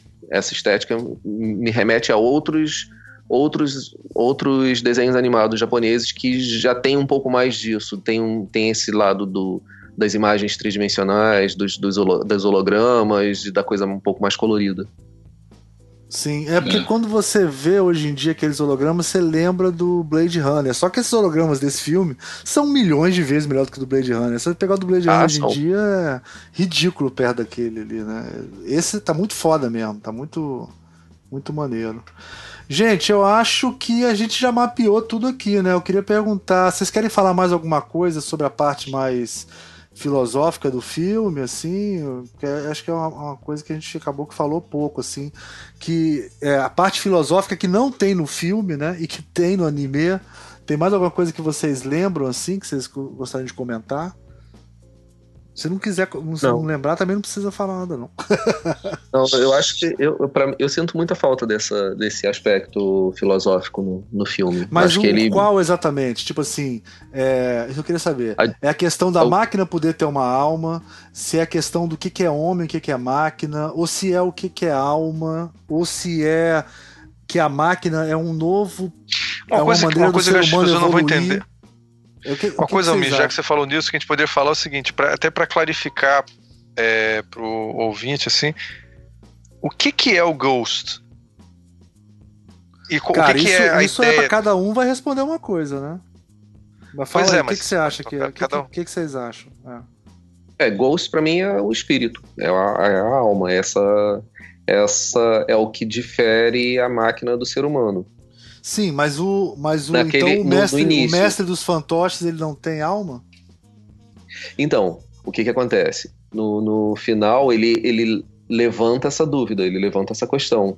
Né? Porque já que ele, já que ele adquiriu autoconsciência, já que ele tem essa, esse processo, ele, ele passa a ser, pelo fato dele ter autoconsciência, por ele ter essa, é, essa noção de existência dele, ele isso significa que ele tem uma alma? Eu acho que de certa forma sim.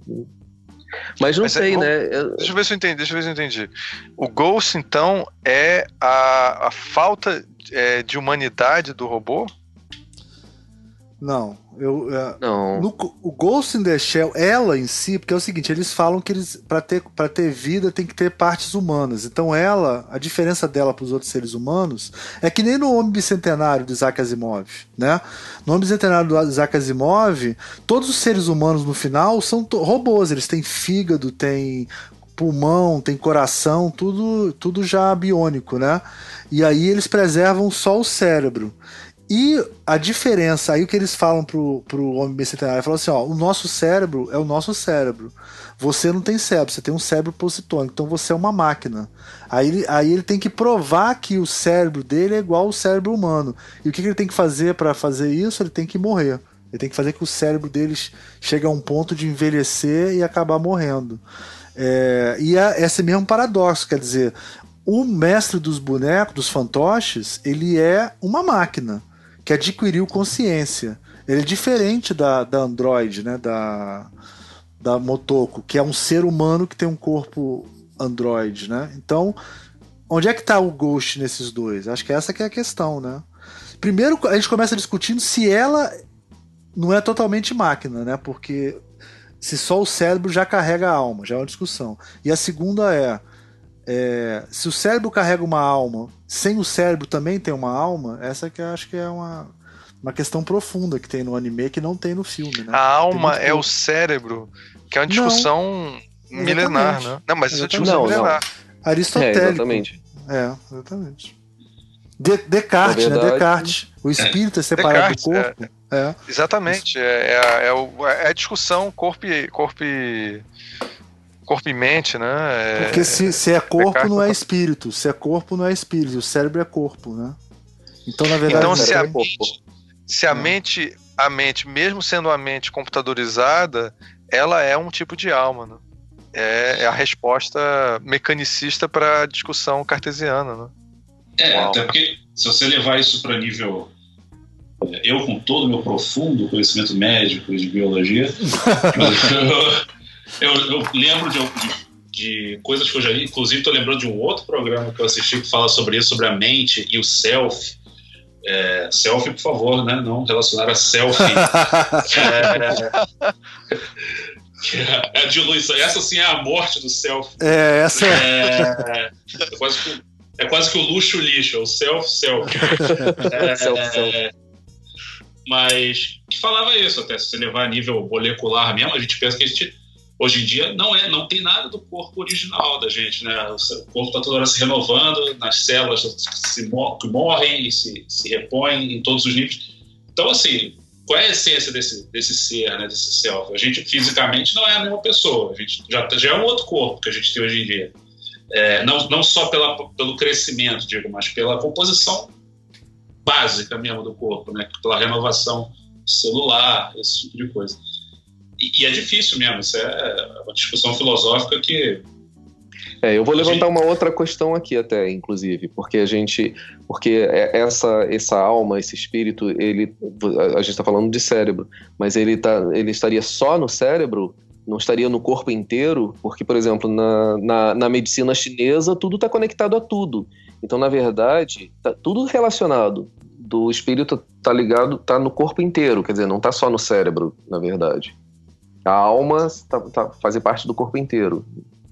Certo. Aí, aí, eu, aí, eu, aí eu ia falar que tem essa coisa do. Porque o corpo, né, o seu cérebro é o seu sistema nervoso. Toda a sensação, toda a entrada de dados que você tem é através das suas células nervosas, da sua é, coluna, né, que tem um sistema nervoso e tal. Então é muito difícil separar o cérebro do sistema nervoso, né? Então, você imaginar que ela só tem o cérebro, então as sensações que ela tem, por exemplo, aquela hora que ela, ela leva um tiro, aí o cara fala, você levou um tiro, ela vai e olha assim, é, levei um tiro, tipo, tem que consertar, né? Que é totalmente diferente das sensações que a gente tem, né? A gente sente perder membros e tal. Pra ela perder um membro, Sim. não é nada, né? Não é Quer dizer, será que esse cérebro independente dela já, já não perdeu a alma? Né? Tem essa, essa discussão toda. Ou já deixou de ser um ser humano e virou outra coisa, né? É, eu já acho que ela deixou de ser humano e virou uma outra coisa. O primeiro ponto seria isso aí. Ela mesma entra nessa questão, né? Ela mesma se questiona como ser, se ela seria um ser humano. Sim. É, nesse, nesse sentido, o Her aprofunda ainda mais essa questão, né? É. filme mas com ela, né? É acho que mas o Her é né? Mas o, esse, porque esse... o Her ele mostra que por que, que eu tô perdendo meu tempo com seres humanos? Ah, sim. Eu, eu, eu sou muito mais eu tenho muito mais possibilidades. Sim. Ela até tem uma certa pena dos seres humanos. Ela acha ela acha ah que legal vocês são tão legais vocês me criaram tal. Mas foda-se assim eu é. tô eu sou muito mais eu, não tenho, eu não sou humano, eu não sou um ser humano.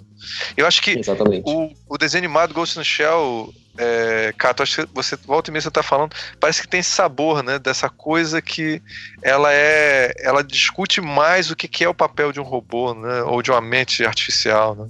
Não, é, tem uma coisa que é o seguinte, também, que é o seguinte, ela pode não ser mais humana, mas pode ter alma também. Porque é, ela, a alma ela, dela, ela tem uma alma que não dela. é humana. E aí é que nem o mestre dos bonecos, que tem uma alma tem um ghost, mas é o ghost dele não é humano, né? Ele é um ghost é. De, de, um outro tipo de ser, né? Que é um outro estágio da evolução, né? É que nem você, sei lá, dizer que cachorro tem alma, ou os animais têm alma, né? Que tem muito a ver com a, até com a filosofia oriental. Agora não sei qual, se é shintoísta, mas, mas tem a ver com essa. Todos os seres, né? E outra tem... que o... Todos os seres vivos têm alma. Não. Todos os seres vivos ah. têm alma, né? Oi? Todos os seres vivos têm alma. O Descartes não considerava que animais tinham alma não. e achava mas não, não tinham sentimentos. Né? Não, não. Ele achava que eles não. Eles eram, eram robôs para ele. Ele achava que. você Quando você batia num cachorro, ele, ele gritava por, um, por uma questão de instintiva. Sim. Que filha da puta o Descartes, né? Assim, é total, é. é. Não, hoje, achava... hoje, em dia, hoje em dia já nem existe mais, por exemplo, na, na, os cientistas já não usam mais aquela, uma expressão que a gente usava quando era criança de. É, como é que é? é animais racionais, animais irracionais. Todos os animais são racionais. Sim. Não existe animal irracional. É que a racionalidade dele é diferente da nossa, né? Exatamente. É interessante que você, você é muito ligado nessas causas, né, é, Cato? Eu tenho percebido é. pelo Facebook. A questão da, da humanidade relacionada aos animais. Você, a humanidade. Seria. Não sei como é que a gente vai chamar, né? Seria humanidade. a gente. Não, eu tenho uma coisa. É porque eu sou vegano, inclusive, né? Porque isso mexeu tanto comigo que eu parei de, de consumir qualquer produto animal. Mas é, tem uma coisa que é engraçada entre os veganos que eles não, eles não se eles não se referem a outros animais como sei lá um, como bichos por exemplo assim. Eles dizem que são pessoas não humanas. Ah entendi. Ah interessante. Interessante. É, eu, eu só queria eu só queria comentar mais uma coisa em relação a isso que é essa coisa da transhumanidade também que eu acho que é uma coisa importante né? Transhumanística né? Que é ponto em que a gente evolui é, do nosso estágio de ser humano para outra coisa, né? Quer dizer, essa coisa dos caras ficarem colocando essas próteses, né? Eles vão chegar num ponto, quer dizer, que todo mundo ia ficar igual a ela, né? Igual a Motoko, né? Ia chegar um ponto Sim. que isso ia ficar barato e todo mundo ia ficar igual a Motoko e a gente ia virar um novo tipo de ser, né? Um ser que ia viver muito mais, que ia ter muito mais conexões, né? É, mas eu acho que é faz parte do processo evolutivo, né? Nós, é. assim, na, na, história da humanidade, a humanidade começa a existir a partir de um determinado ponto. Antes era uma outra coisa. É, vai que no futuro você vai. Aí já extrapolou, chutando longe o balde. A gente vai é, mudar de corpo. Assim, a gente vai ficar muito mais. Você vai ter quase como um teletransporte. Você vai poder. É, eu quero ir para Vou lá para a Lua, vou para outro planeta. Você, sua cabeça vai, seu corpo fica e foi uma transmissão imediata, você se desloca pelo mundo assim também, se você quiser. Eu sei que isso é uma extrapolação braba assim, da realidade, mas digo, no sentido de que o corpo. É, a gente nem sabe se a gente vai querer se deslocar mais, né? Porque, sei lá, a gente não precisa é, mais. É, a gente pode é, fazer toda a informação chegar na gente. É muito doido isso, é muito. É, e, e aí esbarra também outras questões culturais. Aí, enfim, vai é. para tudo quanto é lado, né? Vai, é, é, que nem aquela história do telefone, sei lá, o, o videofone, que nunca pegou, só hoje em dia que nem gosta mais de falar, mas talvez por conta da rede social que tem acostumado as pessoas com a câmera. Sim. Mas, pô, o telefone existiu antes, mas ninguém queria se ver, né? Ninguém queria Sim. ver o outro no telefone. Enfim, tudo tem uma adaptação cultural pesada pela frente aí, mas eu acho que a tendência, a tendência é do, do, do ser humano é, realmente ter esse, esse, esse upgrade. Nem que seja na parte do fígado, né? Como eles falam. Porra, é que é ótimo. É. Já tava bom demais. Só esse. Só esse. Aumentar o gasto calórico. Pô, isso é maravilha. Melhor cena do filme. É essa, essa é boa mesmo. E o pior é que no mangá, no mangá isso é uma bobagem, né? Ali eu li o meu valor. É total. É, ali você viu o valor do filme, né? O, e o pior é que no mangá isso é uma bobagem, no filme ficou super valorizado, né? Interessante, o cara botou só... Agora, gente, para encerrar, antes das considerações finais, é, todo mundo concorda com o Bessa que o próximo passo é o Akira? O que vocês acham? É, tem até uma história de que o Akira tava. Assim, eu já li umas, uns boatos de que Akira tava sendo programado para começar a ser filmado esse ano, alguma coisa assim, mas é tudo boataria, né? Não sei. É, e o, Akira, o Akira tem que ser um japonês, né, cara? Akira tem que ser um japonês. Akira, Akira é um japonês. Se totalmente não botar japonês. japonês, vai pegar mal. O Akira Esse vai nome vai voltar é, o Adam Sandler de Akira. É, tipo, não, Sandler é foda. Não, porque, porque no Akira, no Akira é, é, não, Akira é muito forte, assim. Akira se passa em Neo Tóquio, é, é totalmente japonês. Você vê que os personagens, eles são japoneses, assim. Tem que ser um cara novo, né? Tem que ser um. Vamos escalar logo o elenco do Akira. Quem vai ser o Akira? tem que ser um cara novo. O Akira é um adolescente, né? Então... É um adolescente. Tem que ser um moleque tipo. É, mas ele não é tão adolescente, é? 16 anos? É. Tipo 16, 16 anos. anos. 16 é, anos, é. Cara, o, quer dizer, o Akira, na verdade, é mais novo, porque, porque as pessoas as pessoas estão falando. Você, é, ah, você, tá fazendo uma coisa Akira, que as pessoas é, falam. Você tem razão. Tô, é. Akira é o é. personagem principal que ele é até criança. Sim, sim. Ele sim, só. Sim, sim. O, os personagens que são o Kaneda e o, te, o Kaneda, Tetsuo, é. Kaneda, que é o, o, que é o um, um dos principais, o Tetsuo, que é o que ganha os poderes e que desencadeia lá o ressurgimento do Akira, eles são, eles têm 16 anos. Eles têm 16 anos, né? É, é. E você sabe que isso em, pra Hollywood tem o menor problema de botar um cara de 25 anos pra fazer essa porra, né? Isso aí é o de menos. Não. É, isso é cara de 30 anos, cara, entendeu? Aquele assim? cara do Karate Kid, né? Que tinha uns. É, vai ser o Ralph Macchio da vida aí. É. é. Ferrugem vai fazer. Ferrugem. É. é. Cara, eu não consigo imaginar. Eu, se fosse um ator não oriental, é, podia ser, podia ser aquele maluco que fez o ah, eu descobri o nome dele aqui. Esse cara que tá fazendo Flash agora, que tá super na modinha. Ele, ele, ele, ele é um cara, tem cara de ser bem novinho, assim, né? O e... ator que faz o Flash da série? Não, não da série, do filme. Esqueci o nome dele. Ah, sim, ele, ele poderia. Ele tá, ele tá bombando mas em vários ele, filmes. Mas ele não é oriental, né? Teria que ser um cara. Ele oriental. tá no Harry Potter. Não, acho que ele é inglês, né? Mas ele tem uma cara que, cara, ele é um daqueles caras que nem o, o, o Alfred Molina. Cara, o, o, Molina, ele é um ator inglês que, cara, ele, já, ele fez mexicano de Indiana Jones. É, porra, ele faz qualquer papel, assim, qualquer coisa. Ele é árabe, ele é. Então é aquele garoto, acho que ele encaixa em qualquer coisa. Né? É que nem eu, assim, tinha um amigo, um amigo meu que acha que eu tenho todas as nacionalidades, parece que eu tenho a cara de. ninguém sabe direito.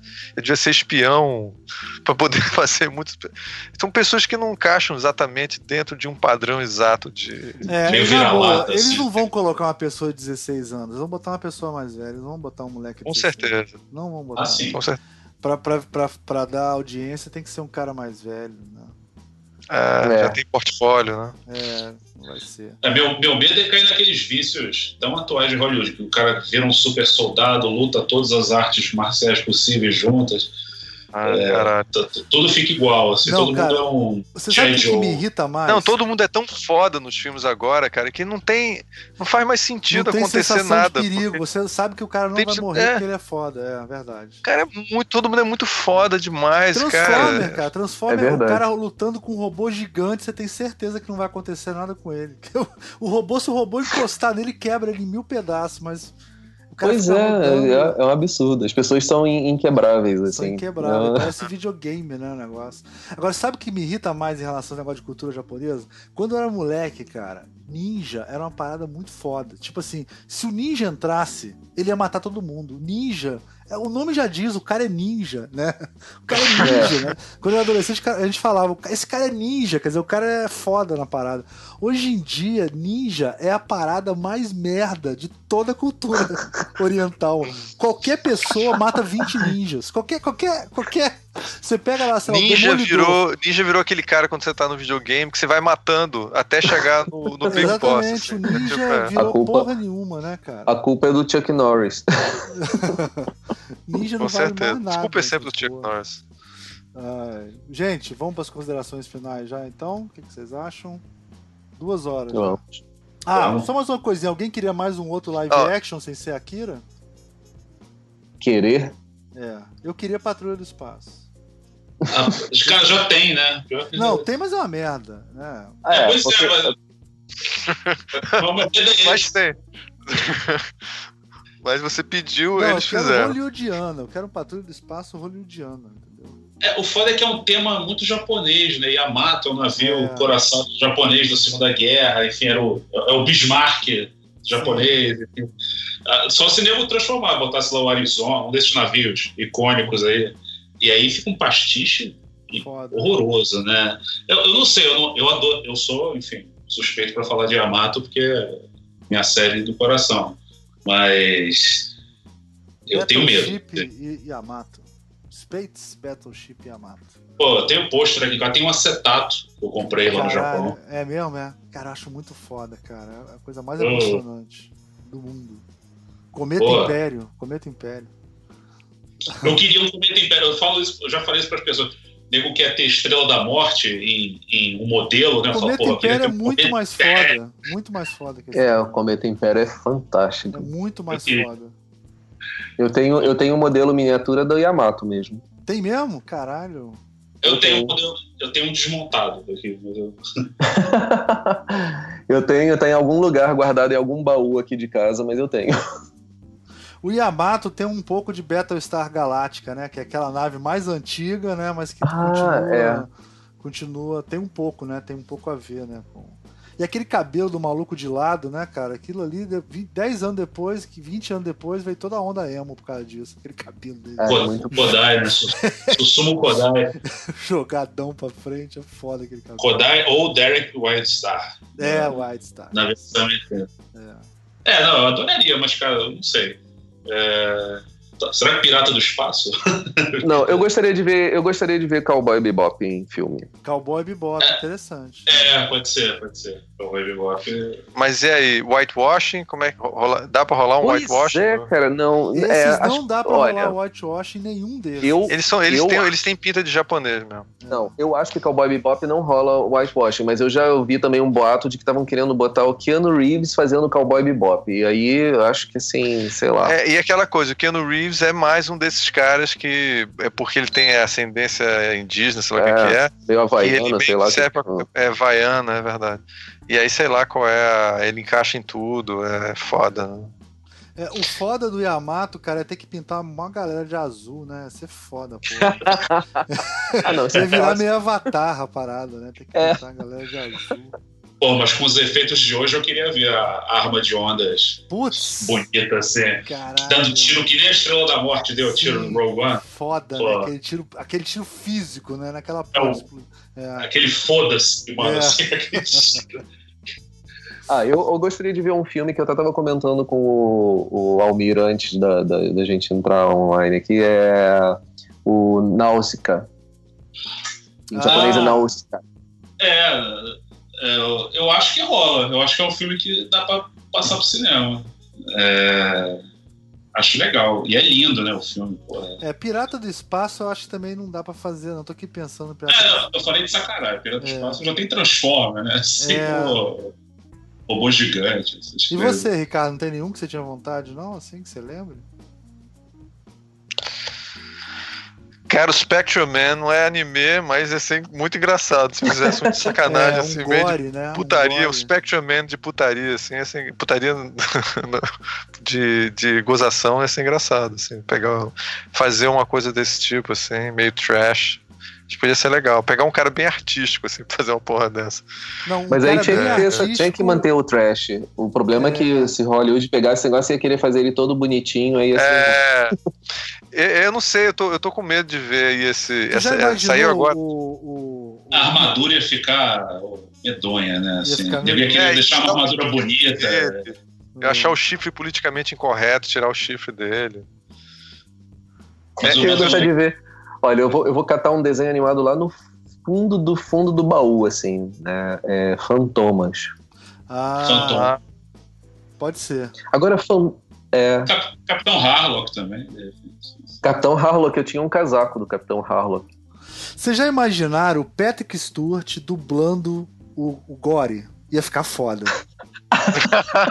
Sacou? Põe o, põe o cara fantasiado, assim, né? Com um macacão mesmo. Muito tipo, bom. E aí momento. põe a captura de, mag, de movimentos no Patrick Stewart. Ia ficar foda, ia ficar muito foda. Ia ficar muito foda. Muito mas, mas, tinha que ser que nem o Dr. Gore de verdade. Só, exatamente. Ele, é, máscara, ele tinha que usar uma máscara e ele tinha que ser um ser humano por baixo só de ah, luva. pode ser também. Aí... Não, eu pensei em fazer moderno, tipo assim, captura de movimento do Patrick Stewart, ele falando, e aí põe um CGzão né, do, do, do Gore, assim. Não, faz logo o gênio maluco, né? Vamos chutar o bal. Cruzula. Nossa, nossa, isso. Cara, eu tenho uma coleção aqui de DVDs da Toei. São todas as aberturas que a Toei produziu de Tokusatsu. É, é assim, é hipnotizante. Você fica horas, dias assistindo. Caramba, eu quero ver isso. Vamos fazer uma Toda... sessão de. É, todas as aberturas, coisas que você nunca viu, as coisas mais bizarras do mundo, misturando tudo, todos os temas. É um, uma suruba visual. Eu nem vi tudo. Fazer Vamos fazer isso, vamos marcar um dia, a gente vai ver essas porras, a gente vai postar o vídeo no, no canal do Visualmente. É. Vendo essa, essa porra doida. Aí faz um comentando, nossa, isso é muito louco. Mas eu gostei da sugestão do Nausicaa. Eu tenho um, um, um, bonequinho do Obu. Olha, é, ótimo. Eu, enfim, que é, é lindo, né? Pô, aquilo ali, bem feito, fica impressionante, né? Aquele, pois é. Que é um, é um inseto gigante que tem no Nausicaa. É. E, é, uma e, concha. o visual do, do Nozick, ele, ele, eu, eles, eu até mostrei pro, pro Cato, né?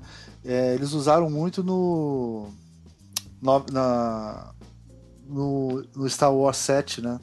A é, Rey usaram muito de referência, né? Sim.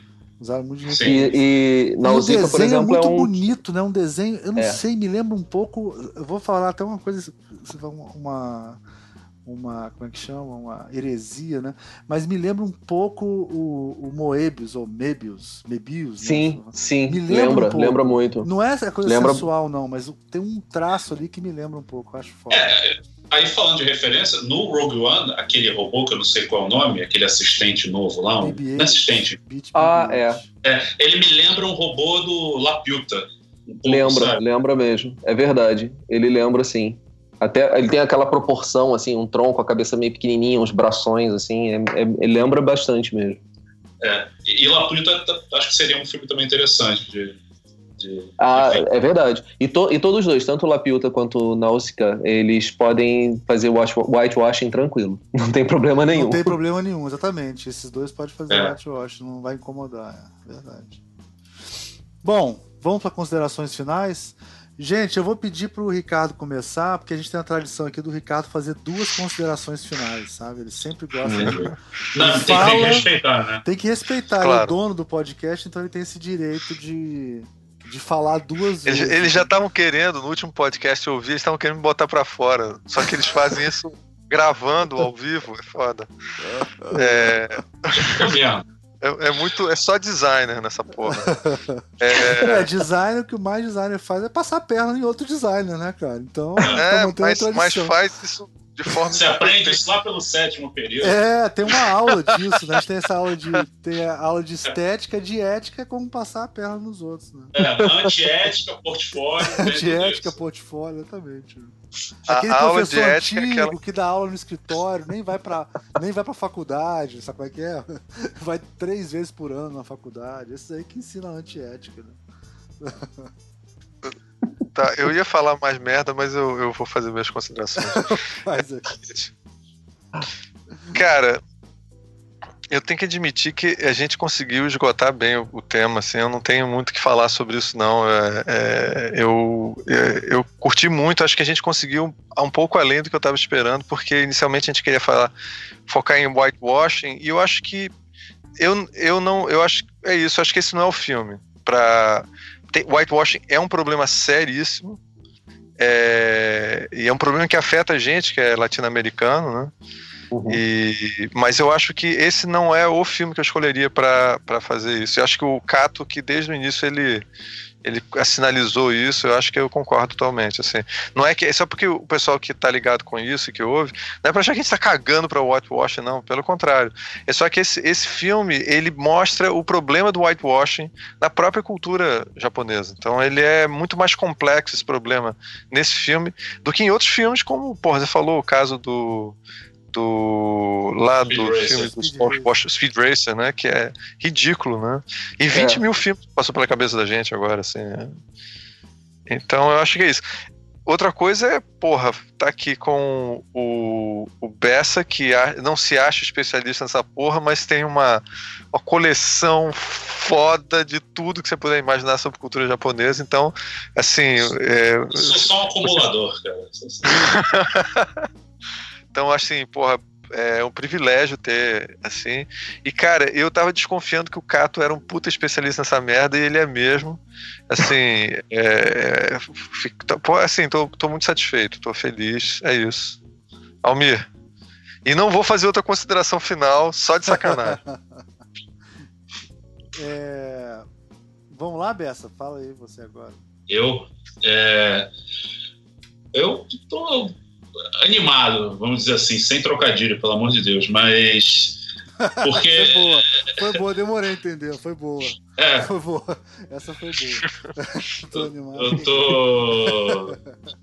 Eu tô animado porque esse tema fez parte aí, como a gente, como eu comentei no início, de, da minha vida, de certa maneira, e só que ele estava adormecido. Então ver isso sendo recuperado, né, principalmente numa conversa informal, como eu já tive, poxa, num passado remoto, ainda que eu não seja velho como vocês, enfim, seja uma pessoa novinha, mas... Essa foi boa também, Bessa. Essa foi boa, essa eu entendi mais rápido. Eu, mas foi é. bom.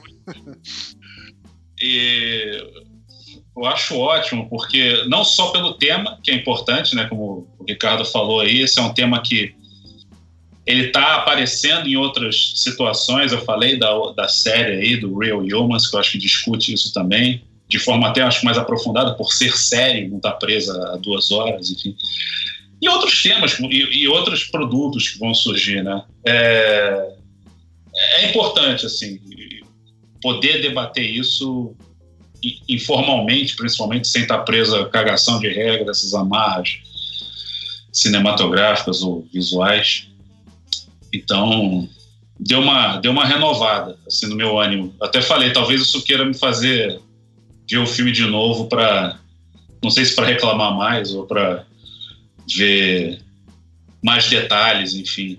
Porque, como toda boa discussão sobre o filme, eu acho que a ideia é essa, né? Fazer você correr atrás de informações análogas e também do, do, do próprio motivo que originou a discussão. Estou girando, dando voltas para variar, mas valeu a participação, foi boa. Estamos aí para enrolar de novo. Eu acho que eu consegui enganar bem, enfim. Deu uma. Não, muito bem. Tem vários nomes que ficaram a cabeça, assim, acho que eu for, treinei direito. eu tava bem preparado, tava bem preparado, é, acho que eu joguei bem. Acho que foi um bom jogo, foi tudo certo. podcast tem quatro cantos, a gente se é. Achei uma correntinha de ouro ali no lado, e aí. É. Tamo aí, é. torcida tá achando legal, vamos o, o, professor tá me dando moral para jogar, tô entrando com bem e tal. É. professor Ricardo, professor Almir estão felizes, enfim, tô. Tá tudo certo. Ai, meu Deus. Valeu, cara. E aí, Cato? Eu, pô, eu tô. Eu fiquei entusiasmado aqui. Primeiro, porque adorei conhecer um cara que vem lá do além da imaginação, que fez o Japanimation, isso para mim já assim me inspirou. Vou querer trocar mais figurinhas com você, Bessa. Inclusive trazer para você umas coisas de anime mais recentes assim que eu acho que você você vai gostar. Ah, sim, eu preciso me renovar. Eu, eu até comecei a estudar finalmente japonês. Ainda sou nível zero, assim, mas pra, enfim, para voltar a ter contato com isso. É, eu, eu estudei japonês há muito tempo e eu parei num nível, agora eu devo ter voltado ao zero também, assim, ou pelo menos 0, alguma coisa, assim. Eu tô bem afastado de, de japonês, perdi muita prática. Mas eu adorei esse, esse negócio, essa conversa aqui. Para mim foi ótimo, assim, resgatou um monte de coisas que estavam lá adormecidas na minha cabeça, eu nem lembrava mais. Usei umas colas aqui que eu botei aqui do lado também. e foi muito bom, foi muito bacana. Eu fiquei, fiquei animado, animado também, sem, sem trocadilho, mas.